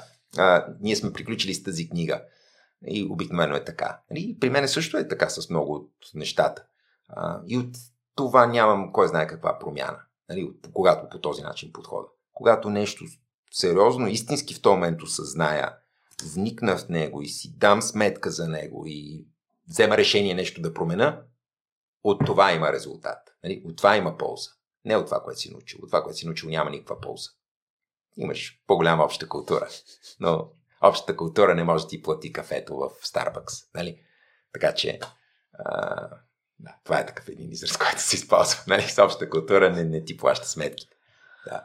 Добре, Саша, в такъв случай, тъй като аз може би съм виновен в това отношение, рядко прилагам а, техниките или упражненията, които са в книгата? Не си, не си единствен. В смисъл и аз съм бил така преди. Просто в един момент, между другото, извинай, че те прекъснах, но в един момент, първите три години, а, като стартирах бизнеса си, аз стартирах така добре, защото се бях подготвил добре и учих малко и за маркетинг, как да привличам клиенти, бях добил умения да продавам, защото нямах това част от притесненията, страховете ми бяха свързани с това, че не искам да продавам, това е лошо нещо, маркетинга не работи и така нататък, че бях работил в тази посока. И когато стартирах първата година, а, постигнах приходи малко под 50 хиляди, което не е лошо като за първа година. Проблем е, че втората година пак бях малко под 50 хиляди и третата година пак малко под 50 хиляди, т.е. нямах никакъв прогрес. И едно от нещата тогава, които взех като решение, едното беше да, да се включа в аз в коучинг програма, и то много сериозна инвестиция, поради това, че тя е американска, а, но другото беше да правя всичко, което а, давам на клиентите си. Тогава всъщност аз взех това решение. Аз и преди това правех голяма част от нещата, но голяма част от нещата, а не всичките. Тогава взех решение да правя всичко. А, всичко, което научавам да го правя, защото след като особено даваш вече десетки хиляди, защото до тогава бяха хиляди, в един момент нали, влязах в по-скъпа програма, почнах да давам по десетки хиляди на година и тогава всъщност ти си казваш, бе, толкова много пари съм дал, дай да взема да ги правя тия неща. Също не си кажеш, бе, тия неща толкова очевидни, нали аз си ги знам. Да, не, ако ти ги знаеш, нямаше да си на това ниво. Така че когато се решиш точно го осъзнаеш това и започнеш да правиш нещата, дори които са ти очевидни и си мислиш, че ги знаеш, то почваш да получаваш и резултати от тях. Така че ключа е в това. А, не си ти единственото изключение, нали? А, да кажеш, виновен съм, че не прилагам. Повечето хора сме така и аз съм бил така, повечето хора продължават да са така. И повечето хора, включително, не го и съзнават това, но четат книги, книги, книги, книги, евентуално курсове, записват курсове, всъщност за да си оправдаят защо нищо не правят. Защото просто са заети със следващото нещо. Сега гледам този видео тренинг, затова не правя нищо. Нали, освоявам нови умения в еди класи посока, вместо да предприемат стъпка. Нали. А, така че, да. Твоята препоръка каква е за това да се премина от четенето към действията. Аз си спомням на едно гостуване на Юли Тонкин, той сподели, че ако научи нещо ново от книгата, я оставя и започва да го прилага. Не я довършва. Аз я довършвам. Аз я довършвам. А, даже довършвам и книгите, които са ми скучни. Имам такъв навик да като започна нещо, да го довършвам винаги до край, даже когато виждам, че не е най, може би, ефективното, но в тази гледна точка просто имам последователност, което е много силно качество. В същото време то си има ето и някои, може би, минуси, а, че може да си губиш времето и с нещо, което някой път не трябва да го губиш, но аз съм последователен човек. А така че аз я довършвам, но да, иначе Юли е прав. А, съгласен съм с него. Ключе е в това да приложиш нещото. Нали? Едно нещо, две неща, три неща. От някоя книга може и нищо, разбира се, да не си вземеш. А, нали, човек не знае, точно затова се четат повече книги, затова се учат и повече нали, курсове, а, затова си съответно и работи с хора като ментор или коуч за да получаваш насоки и да получаваш повече насоки, да попаднеш на повече идеи, на повече нови знания, на повече стратегии, за да видиш кои от тях са твоите. Нали? Съответно, но да ги направиш. Нали? Защото всъщност резултат имаш само от това, което правиш. От това, което не правиш и не довършваш, нямаш резултат. Нали? Пак казвам, казах го преди малко, от всичко, което се научава, аз това го казвам при старта на моята програма, когато клиентите ми стартират в нея, първото, в първото видео, те чуват следното нещо, welcome видеото, чуват следното нещо, че това, което ще научат в програмата, няма да им донесе резултати. Само това, което приложат, ще им донесе резултати. Защото всъщност това е, това е истината. Това е много очевидно. И сега сигурно някой си казва, нали, който слуша, казва, е, очевидни неща тук, дай, дай ми нещо ново. Всъщност това е много очевидно, но ние не го разбираме. Затова точно забавям в момента, за да всички, които ни слушат, да го осмислят истински. А, защото и аз, когато го осмислих, тогава, тогава нещата се променят. Нали? Има някои неща, които ние си казваме, да, да, да, да, да, разбирам го, разбирам го, после виждаш, че нищо не си разбирал. Нали? Разбираш го, когато реално го правиш. Ден след ден или там седмица след седмица, според периодичността, която се изисква. Също ти имаш ли някакъв срок на пробване и ако видиш, че не ти носи резултата да го спреш? Защото ако прочетеш а, няколко книги и започнеш с а, сутрешните рутини, с а, примерно някои почивки, доста хора съветват да се медитира, да се излиза на природата, вечерна рутина. Значи, виж, не, не, е нужно, не е нужно всичко да правиш. Първо не е нужно всичко да правиш. А, сега, трябва да правиш това, което ще ти носи резултати. Проблема е естествено, че ти не знаеш кое ти носи резултати. Но, другото важно нещо е да правиш и това, което ти харесва. С тази оговорка тук, да внимаваш, че така може да си се държиш само в зоната на комфорт. Нали? Това, което говорихме преди малко, защото ти може да кажеш, а ето това е важно да го направя, ще ми донесе резултати, ама не ми харесва. Що не ти харесва? Що ти е извън зоната на комфорт. Трябва малко да внимаваш, нали? защото така можеш да се самоограничиш. Но, а, да виж, кое, кое чувстваш, кое, кое за тебе има логика да го правиш. Нали? А, кой автор те е убедил, че това нали, ще ти донесе резултати, кой лектор те е убедил за това, че това ще ти донесе резултати, защото някакъв път едно и също нещо, нали, аз преди, преди да попадна на Тони Робинс, много от нещата, които и той дава, ги бях чел в други книги. Няма да казвам сега, нали, на кои автори, защото те, те са добри автори. Просто на мен обаче не са ми подействали по този начин. Тогава са ми действали по това, а, колко интересно. И до там. А, това, което беше при него, защото с него ми стартира промяната, за говорим повече за него, не че в момента по-скоро са съвсем в друга посока, даже работя с други инструменти, не по неговия подход толкова много, но първите години нали, аз много силно бях под негово влияние. А, това, което всъщност ме грабна е, че начина по който той ги дава нещата ме потикваха и да ги действам, нали, да ги правя. Като за друг човек може да каже, че не е Тони Робис, нали, че е някой друг. Нали. Важното е това, което видиш, че ти носи резултат, наистина да се хванеш и да го направиш. И не е нужно сутрешният ти ритуал да е от 7 сутринта до 19 вечерта, защото е толкова дълъг е станал, че нали, тогава няма да имаш по-скоро резултати. Нали, тогава по-скоро а, ще си останеш там, където си, защото нищо не си, не си имал време нищо да въведеш реално. Нали. Така че това е много важно. Медитации, визуализации, а, нали, то тип неща, които се правят, автохипноза, нали, аз правя сега, те се правят с някаква цел, но с идеята след това да бъде последвано от някакво действие. Защото ако просто само това правиш, няма да имаш резултат. Нали? не дей да пробваш 12 часа на ден да медитираш, от това няма да последва резултат. Нали? Ти ще създаваш нещо в главата си, но всъщност в крайна сметка действията водят до това да покажеш истински и на, и на, на ума си, и на, на подсъзнанието си, да покажеш истински, че ти това нещо искаш да го постигнеш, нали? а не само като си го а, представяш в главата. И Сашо, кое е това нещо, което е дало на голям резултат а, след първите три години след работата ти с ментор да се увеличава бизнеса? Това, което не си правил тогава? Значи, в началото аз нямах много умения в чисто маркетинг и продажби, въпреки че това е основното сега в програмата ми. Аз първите три години не бях бизнес коуч, бях лайф коуч по-общо а, и не работех само за собственици на бизнес. Беше по-обща програмата ми. Тогава нямах още толкова добри умения. Знаех много неща, но не можех да ги приложа, а някои от тях не ги прилагах, както, както ти поясних нали, преди малко. А, тогава резултатите ми идваха, въпреки всичко имах обаче резултати, за които много хора са и след 10 години нямат. Нали. А, така че имах резултати въпреки всичко, не, не тези, които аз исках, но имах резултати. Това дойде точно с това сутрешно програмиране за успех. Всяка сутрин. 15, 20, 30 минути време, в което а, да подишам, нали, окей, това чисто физически, но след това да си помисля неща, за които съм благодарен, да направя визуализации, да видя реално нещата, които ги искам, да, като вече случили се, нали, а, да си извиквам на глас утвърждения нали, за това какво постигам, какво искам да бъда аз самия като идентичност. Нали.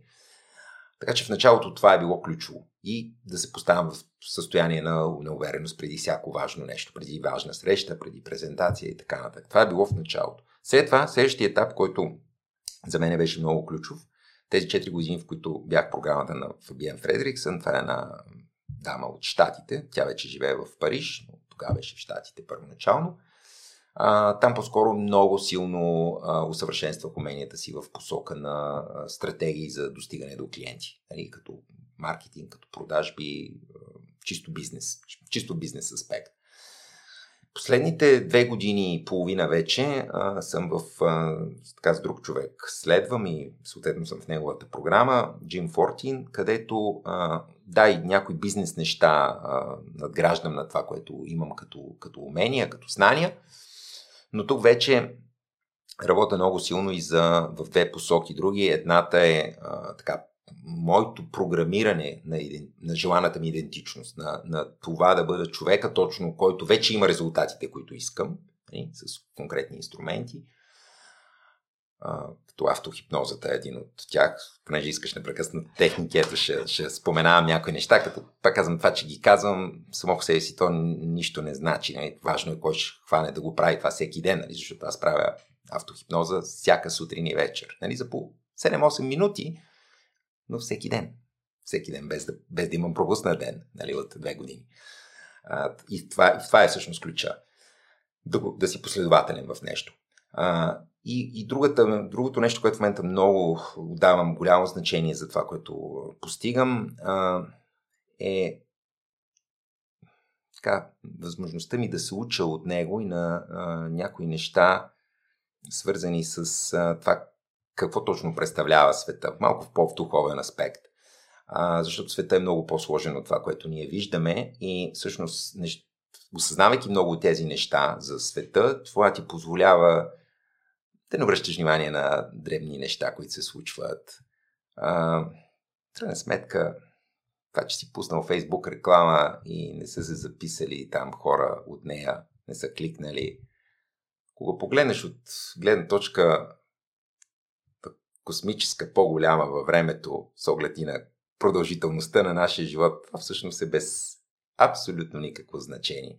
Когато всъщност разбираш това, всичко става много по-лесно защото не си привързан към резултата. Това не значи, че не търсиш решения, но а, действаш много по-спокойно. Имаш вътрешното спокойствие. И аз всъщност запазих вътрешното си спокойствие благодарение на, и на тези осъзнавания, които имах. И когато март месец 2020 започна пандемията, не се панирах, т.е. аз се панирах, но за един-два дена и веднага осъзнах какво, благодарение на, на това нещо, нали, осъзнах, че това не е правилният подход. Не, не, не трябва в тази посока да тръгна, трябва в друга посока да тръгна, да, да запазя спокойствие, да подхода много по равновесено към ситуацията а, и към други подобни ситуации. И всъщност, когато си запазиш спокойствието, всъщност е по-лесно, защото ти, когато си спокоен, от това можеш да създаваш. Отново ще го кажа така. Когато си притеснен, когато се страхуваш, когато се тревожиш, това, което се случи особено, нали, март 2020 година, за много хора в продължение на месеци и след това наред, ти от това състояние трудно можеш да намираш най-добрите решения.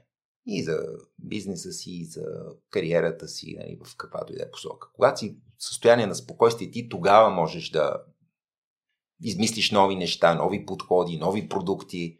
Нали. Така че това е ключово. Затова е важна почивката. И затова е важна и почивката, но и осъзнаването на нещата, за да подхождаш спокойно към, към нещата, които се случват, а не да се впрягаш в а, всичко, което се случва. Нали. И, и около тебе, а и с твоя бизнес. Нали? Аз, понеже имам бизнес, все пак говоря за, за бизнеса, приложимо и за хората, които нямат бизнес, но примерите ми са нали, естествено повече в тази посока.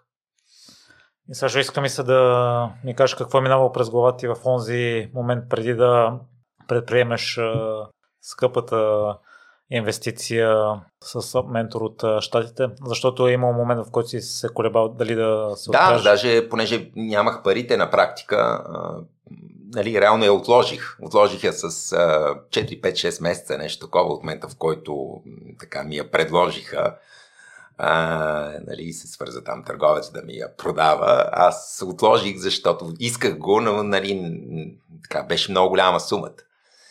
А, и всъщност, а, когато три месеца по-късно виждаш, че си на същото си място, т.е. пак не можеш да си я позволиш, това всъщност е много, ако стига да се замислиш, защото много хора не се замислят, те просто казват, а, не мога да си позволя. И не мога и сега, не мога и сега. Никога не можеш да си го позволиш. Ти самия факт, че не можеш да си го позволиш, означава, че трябва да направиш някаква промяна. Защото ако нищо не промениш, ти след две години пак не можеш да си позволиш нищо. Дали разбираш? Така че а, аз съм си мислил, че няма да мога да си върна тия пари, защото са доста. А, но в един момент да ни си казвам, че трябва да направя нещо, за да променя нещата, защото в този момент съм окей, okay, но стоя на едно място. Нали? И не, не е това, което искам. А, и съответно, да, в този момент има, има такива моменти, когато трябва да се действа смело. Може да не си сигурен още в резултата, защото ти не знаеш какво ще стане, не знаеш ще си върнеш ли инвестицията, която правиш. Това е нормално. Но да действаш с увереност, че нещата ще се случат. Нали? А, и че след това да, ще направиш всичко, което зависи от тебе. Така че аз направих, нали, взимайки инвестицията решение, направих я и се казах, ще правя всичко. Първи семинар който аз не отидох, не пътувах за първия семинар, не пътувах до, до Нью Йорк. Реших онлайн, тъй като се изстримваше онлайн, нали, двудневен беше, аз присъствах онлайн го гледа. И слушам неща и пося, нали, първите 1, 2, 3 часа си казвам, а, това го знам, това го знам, това го знам. Докато в си казах, аз толкова пари съм платил, а ако тия неща ги знаех, аз нямаше да съм тук а, я да взема да, да ги пиша, въпреки че ги знам, да си вада записки, да си правя записки и да почна да ги правя. Така че взех това решение. Нали, и съответно, то като почнеш да ги правиш нещата, те се случват нещата и всъщност нали, тя инвестицията ми се върна бързо и това ми обоснова да я направя след това още по-голяма. Тя беше почти двойна за втората година и по три за, и, и почти тройна спрямо началото за третата година. Но всъщност ти когато вече ти се връща, нали, следващото решение не е толкова трудно. Нали, ти инвестирал си, дал, дал си 20 000 лева, те ти се върне и ти кажеш, а, добре, ще дам пак, нали, ще дам и 30, ще дам и 40, нали, то е по-лесно. Началото е трудно, защото не знаеш, а, не знаеш какво ще бъде. И това е точно този страх от неизвестното. Човек трябва да осъзнае, че това е страх от неизвестното и че, окей, той е нормален, ама всъщност ти ако нищо не направиш, нищо не се променя. Нали? Много хора така в момента замисли се за важни неща, които взимат. Нямам пари, нямам време, нямам хора за това. Добре, ма това всичко са обстоятелства. Не? Това са обстоятелства, които да, те ти пречат да вземеш дадено решение, например да инвестираш в програма или нали, нещо друго, да наемеш служител, офис а, и така нататък. Добре, окей, това са обстоятелства, валидни са, но ти като нищо не променяш, те след една година, уви, пак ще са валидни. Нали? Защото Чин Фортин точно казва, когато се движиш от обстоятелствата, ти си обречен да ги повтаряш. Много силно това ми повлия. Нали? Също да, да, да се стрема да се абстрахирам винаги от обстоятелствата. Да се опитам да мисля като човека, който не действа от обстоятелствата сега, а действа от позицията на резултатите, които вече има. Нали, това, което аз наричам точка Б. Точка А е където сме сега, точка Б е там, където искаме да, да бъдем. Да действаме от този човек, от позицията на този човек, защото той е друг. Човека, който в точка Б и печели 20 000 лева на месец, е различен от този, който е в точка А и печели 5 000 лева на месец. Това са различни хора. Нали, съгласен. Просто те, това е друг тип човек. И ти няма как с това мислене на човека от точка А да стигнеш до точка Б. Ти трябва да имаш другото мислене. Нали, да бъдеш по-отдаден, по-отговорен, по-решителен, по-фокусиран, по-дисциплиниран, по-смел, какъвто е човека в точка Б. Иначе няма как да се случат нещата. Ти можеш да си продължиш да си правиш там неща и си кажеш, ей, толкова неща правя, че тук и няма резултати. И няма резултати. Ти имаш мисленето на идентичността на този човек, нали, който, който е в тази точка. И смяната на идентичността с направата на упражненията ли се прави? Идентичността, идентичността се променя и, и осъзнато, и, и с работа нали, върху така, въздействие на подсъзнанието. Това са точно визуализации, нали, автохипноза, което всъщност пак е визуализация, просто в релаксирано състояние. Нищо по-различно не е за хората, които не знаят какво означава. А, идеята е последвани обаче от реални действия. Тоест, когато след това ти трябва да докажеш, че си смел, нали, ти трябва да го докажеш, защото ти можеш да си визуализираш как си смел цял ден, но това не ставаш по-смел, ти ставаш, ти, ти променяш вътре в себе си, нали? Тренираш мозъка си, че действаш, примерно, че действаш смело, да кажем. Но в следващия момент, когато имаш тест, т.е. когато имаш ситуация да дигнеш телефона, да се обадиш на някой и, и, и, и това и, са, страх ме, нали, или да направиш някакво друго действие, ти, ти трябва да го направиш. И всъщност тогава се доизгражда, тогава се финализира това, което си програмирал, било то чрез дневник, който си писал, било чрез визуализации. Нали, всички тия неща, те, те са по-важната предварителна част, но в крайна сметка конкретното действие след това, то, то ти разтяга а, нали, зоната на, на комфорт. То те, то ти, то ти показва, че си се променил и че примерно вече си спазваш думата, нали, която си си дал, защото преди това не си си я спазвал всеки път, само когато ти е било угодно. Нали? Така че това е, като вземеш като чрез решение, взимане на решение и просто последователност да го правиш. Казваш вече от тук на след. Ще е така. Всеки ден ще правя тия неща, които си обещавам, че ще правя. Ще внимавам какво си обещавам тогава. Нали? По-малко. Аз да ти казах, следствието от това е, че аз и по-малко неща си обещавам, но те, които си обещавам, знам, че ще ги направя. Просто няма как да не ги направя, защото те са ми договора за деня. Нали, аз ако не ги направя, това означава, че не си спазвам думата. А ако не си спазвам думата, това означава, че моята дума няма стойност. Що моята дума няма стойност, това означава, че аз самия нямам стойност. Как тогава след това ще бъда, нали, ще постигам резултати, като нямам стойност? Нали? Как ще искам цената, която искам да искам за това, което предавам? Нали? Човек почва да не се цени а, точно защото смята, че няма стойност. А той няма стойност, защото сам, се, сам си доказва, че няма стойност. С това, че си нарушава думата. И като си спазваш думата и това те тренира, че стойността ти е по-голяма. И, така че това са, това са тук нещата. Също има едно нещо, което сподели някога преди не съм го срещал, но сега, като се замисля, то малко противоречи за свободата като ценност. Споделяш, че в началото не може да ни е такава на предприемачите, защото няма да прави много от нещата, които бихме правили, но всъщност ако се, ако се визуализираме подобно на теб да си почиваш една седмица на месец, да работиш само 4 дни, няма да, няма да постигнеш резултатите, които така е, но виж сега, аз това сега го имам като резултат, да си почивам всяка седмица. От 5 години го имам, но пак не е било в първите 5. Нали, аз това го взех там на петата, шеста година, нали, го взех това решение. А, и вече бизнесът ми беше 6 цифрен, нали, отдавна а, станал. А, така че а, не е в самото начало. Нали, това сега другото решение от 5 дена на 4,5 и после на 4, то е последните две години също взето като решение. Защо не е в началото? Виж сега, свободата е много хубава ценност, но когато тя ти е... Тук има нещо тя е много дълга тази тема, няма как сега да го хванем. Това е нещо, което аз правя с клиентите ми в втората и третата година чак в моята програма, защото тогава е и важен този момент, вече толкова, нали, не, не толкова важен ръста на бизнеса, е важно да видиш кои неща ще ти позволят вече мащаб да направиш. И едното от нещата е точно да осъзнаваш, че твоите топ ценности е хубаво да подкрепят това, което в момента за тебе е, е приоритет. Тоест, свободата като ценност е много хубава ценност. Нали? А, свободното време също, нали, естествено е нещо хубаво като ценност. Само, че ако в този момент, на етапа на живота си, в който си ти искаш да създаваш бизнес и да го развиеш, тази ценност по-скоро не го подкрепя това. Защо? Защото това може да го видиш много масово. Хората, които се захващат, защото просто са много, десетки и десетки хиляди, които се захващат брокери на недвижими имоти или с мрежов маркетинг. Само, че много от тях имат точно, те затова и започват тази професия, защото имат свобода като ценност и включително това ги привлича, че а, мога да работя когато си искам. Само, че ти когато си работиш, когато си искаш, никога няма да си свободен.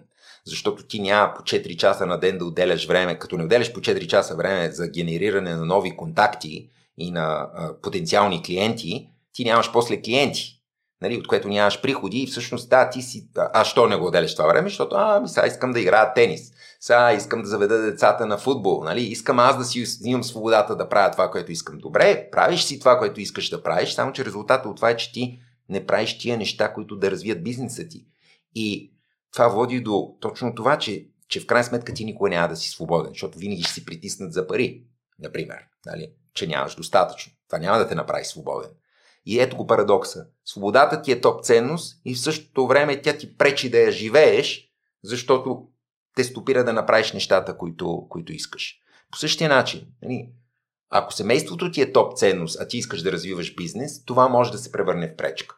Нали, ако съпругата или съпругът ти, нали, на партньора ти вкъщи, пет години ти каже, ало, искам пет години да си вкъщи, да сме заедно тук и с децата, да помагаш за децата, това може в първите една-две години от бизнеса да се окаже катастрофално за него, нали? защото ти имаш нужда, може би имаш нужда да оставаш до 7.30 и до 8 нали? и да работиш и късно вечер, защото в началото е много трудно. Правиш всичко сам, нямаш екип, по-трудно може да си позволиш екип, това е нормално, нали? всеки в началото.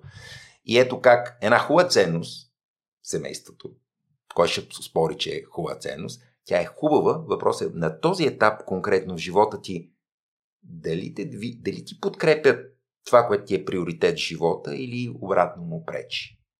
Това, това е което си вероятно слушал нали, от мене в някакви други мои видеа или разговори. А, и това е смисъла нали, на, на това, което имам преди тук. Тоест, самата ценност е хубава и това да имаш свобода е много хубаво и да имаш свободно време и да разполагаш с него. Аз това ми е мотива, заради който съм си стартирал бизнеса и се радвам сега, че имам това свободно време и че мога да го имам и че даже сега си набелязах тук план днеска точно от след юни как ще си скъся малко и работния ден, нали? но да не отиваме нали, в такива а, детайли сега. А, но не, аз началото съм работил и събота и неделя и до късно вечер. Нали? Просто човек трябва да, да знае точно за етапа, на който се, на който се намира, кои ценности всъщност най-бързо ще му помогнат там да се придвижи напред спрямо това, което иска. Нали? Също като ти задал въпрос преди малко за период на отказването и менторите, ти тръгна в посоката на ментора. А, сега ми се иска да ми кажеш а, за посоката за моменти, в които си си мислил наистина да се откажеш. Най-трудните моменти, какво е наделяло всъщност да продължиш? Най-трудните моменти бяха според мен в... А... Може би не най-трудните, но момента, в които най-силно си искал да се откажеш. Да, от това, което правя, а, така, силно, силно, силно желание да се откажа никога не съм имал, но сериозно да ми минава тази мисъл, го е имало. И това беше точно, точно преди да наема този ментор, за който преди малко говорихме, точно в края на, на третата ми година от бизнеса, когато аз ти казах, че три години поред имах почти еднакъв резултат Тоест аз нямах прогрес. Аз стоях на едно място.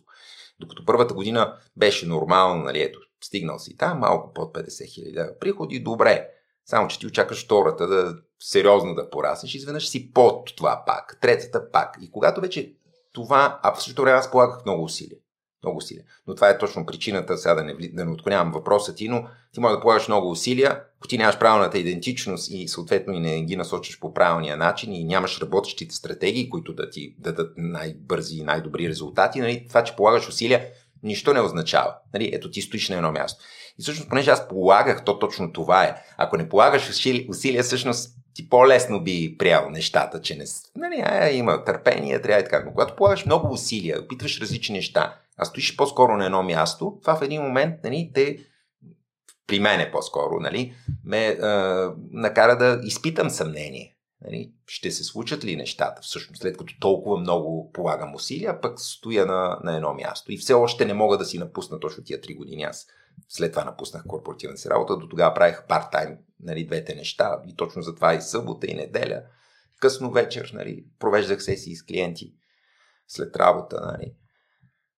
А, и сега, това, което, това, което не ме отказа, беше осъзнаването, че всъщност аз само когато се откажа, тогава всъщност приключват нещата и тогава се провалям. Всъщност, докато не се откажа, всъщност никога няма да се проваля. Така че това беше първото нещо. И второто, вече тази решителност да направя по-сериозна стъпка. Да кажа, окей, аз до тогава всяка година инвестирах сериозно в това да освоявам умения, но си купувах тренинги, които най-скъпите бяха по 2 до 3 хиляди долара, което не е пак малка инвестиция, обаче всъщност са тренинги все пак. Реално много по-различна е стъпката, когато а, имаш коуч, ментор, нали? т.е. когато си вече в някаква структурирана програма, която е интерактивна, а не просто тренинг, който ти да си учиш. Нали? Тренинга е, купуваш си видеотренинг, минаваш сам през видеята, опитваш се да правиш някои неща, но някои неща или не ги правиш, други искаш да ги направиш, но не знаеш как. Когато имаш ментор, коуч, ти можеш да потърсиш съдействие, нали? да потърсиш насоки, когато нещо не знаеш как да направиш. И всъщност това ми решение да направя по-смела инвестиция съпроводено с решението, което дойде почти веднага след това, както ти казах, да правя всичко, което уча, да го правя и всичко, което давам на клиентите да го правя, защото защо им го давам, като аз самия нали, не всичко правя. След като го давам, значи то е добро. След като е добро, защо да не го правя? А то пък като е добро, значи ще ми даде резултати. Така че просто тия неща в комбинация ми помогнаха точно в четвъртата година да направя 125% ръст, нали, от под 50, не само да мина над 50, ами в същата година да съм над 100. Нали, т.е. бизнесът ми в четвърта година стана 6 цифри.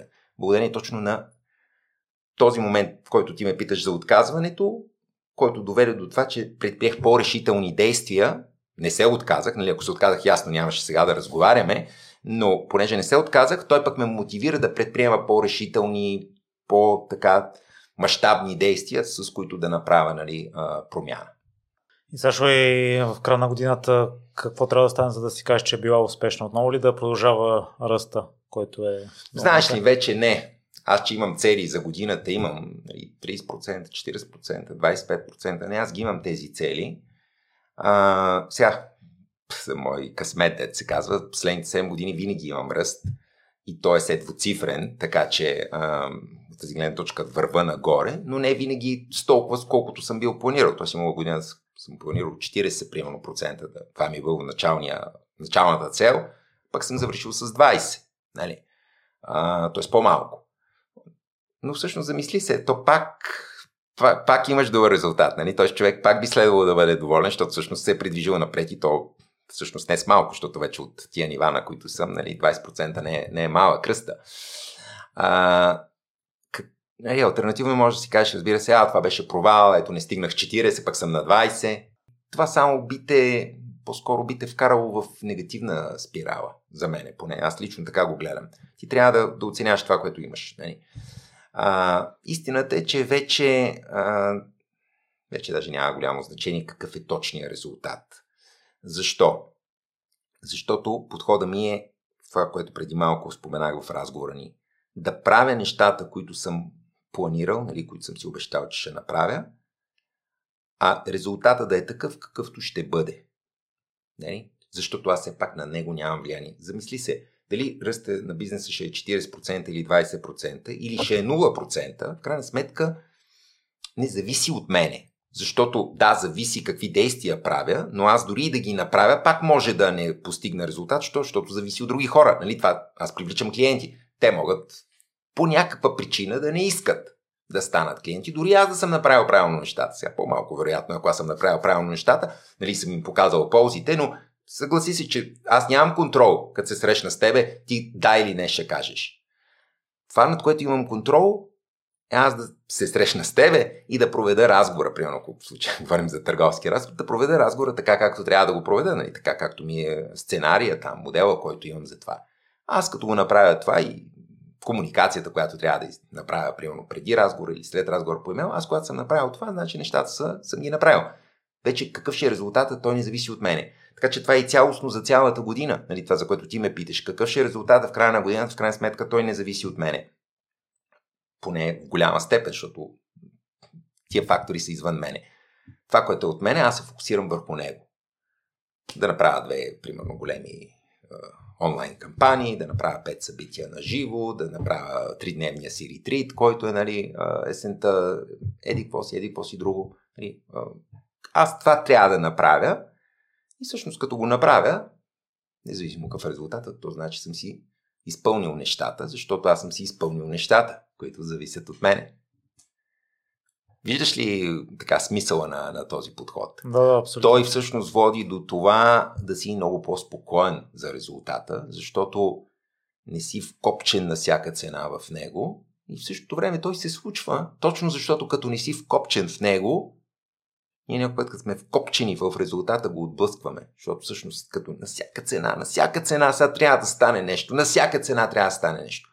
Всъщност ние с това енергията ни е на притеснение, че то няма да стане ако се замислиш, което стои зад това, което води до по-скоро до отблъскване на този резултат. Нали? Ние казваме на Вселената, че имаме съмнение, че няма да стане. На подсъзнанието, сега да намесвам Вселената, някой нали, може това да не му резонира. Но подсъзнанието, чисто, чисто научно, чисто физически при нас, физиологически.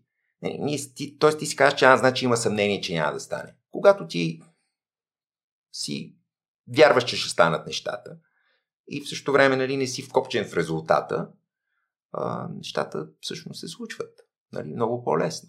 Така че той е парадоксът точно този, че колкото по-малко си вкопчен, толкова повече всъщност се изключват резултатите, които, които искаш да се случат. Не. Но това, например, ми трябваше да мина доста време, за да го осъзная. Нали? Защото в началото аз бях копчен, преследвах и казах, а защо сега толкова, а не е толкова? Какво значение има? Нали? И също дойде време за последните въпроси, които са еднакви към всеки гост. В какво си се провалил? А, ами в, в доста неща. В смисъл, в доста неща. А, и в особено там, често, често го има в предишната ми работа, къде трябва да се прогнозират а, пазарите, там често има провали някой път по-големи, точно водещи до големи така, грешни преценки за това, което се случва. А, така че там има провали. Има провали, естествено, и в а, кампании, които са били провалени в, в бизнеса, но, пак казвам, всичко е. Едно нещо е провал, аз го казах преди малко, тогава, когато всъщност се откажеш от него. А, по някакъв начин, това, къд, трудностите, които съм изпитвал, защото не, не мога да ги нарека провали в кардинален нали, такъв смисъл. Но които съм изпитвал в предишната си работа, т.е. това, че там съм имал и успехи, но са били редувани така на, как гаш, приливи, отливи по някакви нещата, по някакъв начин нещата. То разбира се, така се виждат и пазарите, до някъде има и обективни нали, точно фактори за това нещо. А, това е било за мен е знак точно и индикация, че моето нещо е по-различно а, и това сега, с което се занимавам, аз реално не, не чувствам в някаква посока, че нещо имам като провал. Защото, нали, пак ти казвам, ти когато, а, когато продължаваш, когато не се отказваш, всъщност то няма провал. А, дали едно нещо е провал или не, между другото, за много хора, много хора казват, че са се провалили в нещо, то е заради правилата, които са си задали, кога нещо е провал и кога е успех. Едно от нещата, които съм научил е, че когато направиш правилата за провал да са много трудни да се случват, ти по-рядко ще имаш провали и обратно, когато направиш правилата си за успех да са много лесни, ще, ще чувстваш много по-често успеха.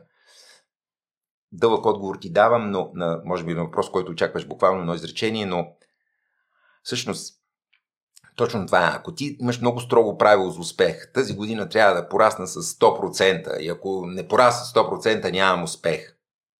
Колко е трудно това правило. В сравнение с това, ако тази година си направя действията, които съм си планирал да си направя като активности, които зависят от мене, вече имам успех. Виж колко е по-лесен успеха нали, по този начин. Съответно, колко по-труден е провала, ако правилото ти за провала е, че провала имам само когато се откажа. Нали? Така че, а, за мен е тук в този въпрос а, е хубаво всеки един, мисля, че това ще е полезно за слушателите ни, всеки един да си помисли какви са неговите правила за провал и какви са неговите правила за успех. И не е ли по-добре да направи по-трудни правилата за провал от тези, които са му сега, така че почти да не е възможно да изпитва това състояние и обратно да направи по-лесни правилата за успех, така че да го изпитва по-често, а не само веднъж годишно или веднъж на 5 години. Нали? А всъщност да го изпитваш колко се може по-често, всеки ден по възможност. Съгласен съм, Сашо. Сега, като се върнеш назад, това да не се отказваш е било успех. Имаше един сериал преди време, бяха го превели развитие в застой. И ако следваш това правило, ти ако не беше започнал работа с ментори, не, не се отказваше всяка година, примерно, щеше да си имаш около 50 хиляди лева приходи, щеше да си успешен. Та, границата къде е между това да не се отказваме, но все пак да вървим напред. Другото, с което съвпада с името на подкаста ти, това е нали, доколко се примиряваме или не се примиряваме с а, ситуацията ни, която е. Нали? Защото когато ти стоиш пък на едно и също място, постоянно, а, то може да е успех, защото не си се отказал, да не е провал, защото не си се отказал. Въпросът е, че устройва ли те това място? Нали, примиря, примиряваш ли се с него или не се примиряваш? Нали? И всъщност това, ние почнахме разговора ни с това. Нали? Когато ти не се примиряваш с това, което е, като аз и сега не се примирявам с това, което е, защото искам повече. Защо искам повече? Искам повече и да, бизнеса да ми бъде по-голям и аз да печеля повече, но искам и да бъда полезен на повече хора. И това, е, това е нещо много важно. И аз затова искам също повече и затова не се примирявам и затова тази година също, също искам да имам ръст. Нали? И следващата също ще имам да имам ръст, въпреки че сигурно нали, може да ме устройва и така да си стоя. Нали? Но мен не ме устройва, защото искам повече. Нали? Така че това е разграничението, но то е едното, според мен, нали, по-различно от това какви са ни правилата за успех и за провал. И с какво се гордееш най-много, Сашо? Не много. Бих казал, че се гордея. Сега тук, за да не отговоря много философски, защото по-скоро отговор, който всъщност би, би, би трябвало да дам, който истински нали, трябва да дам и за мен е най-правилният, а, аз се гордея с това, с което съм. Нали? Аз се гордея с себе си, но понеже звучи може би философски или така, може по някакъв начин и да отвлечено за някои хора, ще, ще кажа някоя конкретна характеристика, моя черта. А, последователността си. Това, че съм последователен в това да, да търся следваща стъпка, да търся по-добър вариант, да, да търся решение и когато се захвана с нещо, нали, да го следвам. Така че това е нещо, с което се гордея и знам, че той е много добър пример и за хората, които го виждат отстрани. Точно тази последователност, която и когато е трудно, и когато е лесно, аз, аз я имам. Нали, аз се следвам. Защото наблягам, когато е трудно също. А, лесно е да си уверен, нали, когато нещата върват нагоре. Ти нормално си уверен. Въпросът е да си уверен, да си последователен в това, което правиш тогава, когато има и периоди на, на трудности. Защото неизбежно има, има такива. Нали, бизнеса не е само бизнеса, но понеже за бизнес тук говори. Бизнесът не върви права линия. Дори и да расте, не, не расте с права линия. Той расте на, на зигзаг, нагоре-надолу, синусоидаун, нали, по някакъв начин. Така че ти имаш, имаш възход, имаш после спад, после пак имаш възход, пак имаш спад. Просто се, постоянно се движиш нагоре, всеки спад е все на все по-високо ниво, но, но имаш такива периоди. То не е права линия. И точно това е важното. И когато нещата не вървят, ти също да си уверен, също да, да правиш тия неща, които са важни да правиш. И Сашо, и къде може да бъдеш полезен за слушателите? А, аз правя много неща, включително и безплатни, които биха били полезни на хората, дори и които нямат бизнес, защото много от темите, които дискутирам, са подобни на тези, които сега говорим, свързани с фокуса ни, свързани с гласата ни, свързани с възприятието ни на света. Разбира се, по-голямата част от темите ми са насочени към привличане на клиенти, бизнес стратегии, системи в бизнеса, нали, маркетинг, продажби в тази посока. Моя сайт е wyourbusiness.bg и това е, може би, най-добрият начин хората да намерят нещата, които правят. Там има много безплатни неща, има и безплатен видеотренинг за стратегии за привличане на клиенти и ръст на бизнеса, така че конкретно пък, които от слушателите ни имат бизнес и искат да го развиват, могат да стартират от там. А, така че това е, разбира се, могат да ме намерят след това и в Facebook и в Instagram, но а, това е сай, сайта, е мястото, откъдето могат да стартират. Сашо, и преди да те пусна, кажи някоя техника за домашно на слушателите, която могат да приложат, която според теб може да им донесе Ами, ами това, което, това, което мога да им предложа, което е наистина практически и което ако го направят ще им носи резултат, е ако а, всеки ден нали, с хартия си написват поне по едно нещо, което а, от предната вечер си пишат поне по едно нещо, което си поемат ангажимент, обещание, че ще направят на следващия ден.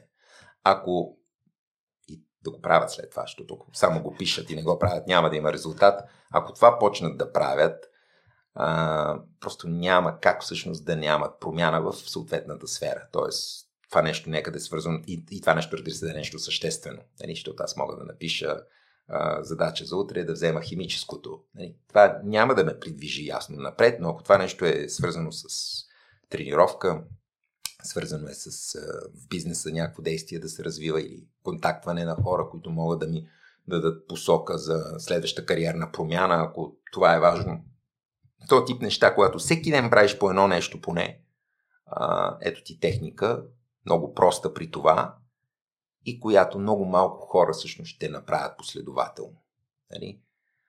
Тоест ще могат да кажат след време, ето това го правя вече, аз така имам по три на ден и в момента мога да ти покажа листа ми от за днешния ден, на него пише 1674 ден. Нали? Последователно, в който това се е случвало всеки ден да имам три задачи и те да са свършени, нали, да са изпълнени в края на деня. Някои от тия дни, разбира се, са ми били вакансии и почивни и тогава задачата ми е била почивка. Това ми е била една задача, не съм имал три, била една и да си почивам. Въпросът е, че пак, пак, е, пак е, го има това на лист написано. А, така че, когато това се направи, ще бъдат удивени а, така колко сериозно могат да се придвижат напред в сферата, в която им е важно да се придвижат напред. Много, много ти благодаря за нещо участие. Сашо, аз ще преосмисля някои проценти с някои задачи с отдадеността. Има къде да се подобрява. Радвам се, благодаря ти аз за разговора, Миро, и се така радвам, че и теб те провокирам да се замислиш и ще бъда много щастлив, ако с, нали, с това интервю провокираме и много хора, които го слушат, да се замислят а, на мен не ми е важно да ми каже, то беше готино, нали, той хубаво говори или беше полезно. Това не е важно за мен. На етапа, на който съм всъщност, това въобще не е важно за мен. Това, като истински е важно, е ако един човек, двама човека, по възможност повече, 20, 30 а, и, и повече, са се замислили над, нещо, над нещата, които говорихме днеска и са взели решение нещо да променят. Да, и това е едно от мотото на предаването. Непримиримите те провокират да действаш. И аз съм фен повече на действието, отколкото на мисленето. Но двете са свързани. Абсолютно. Благодаря.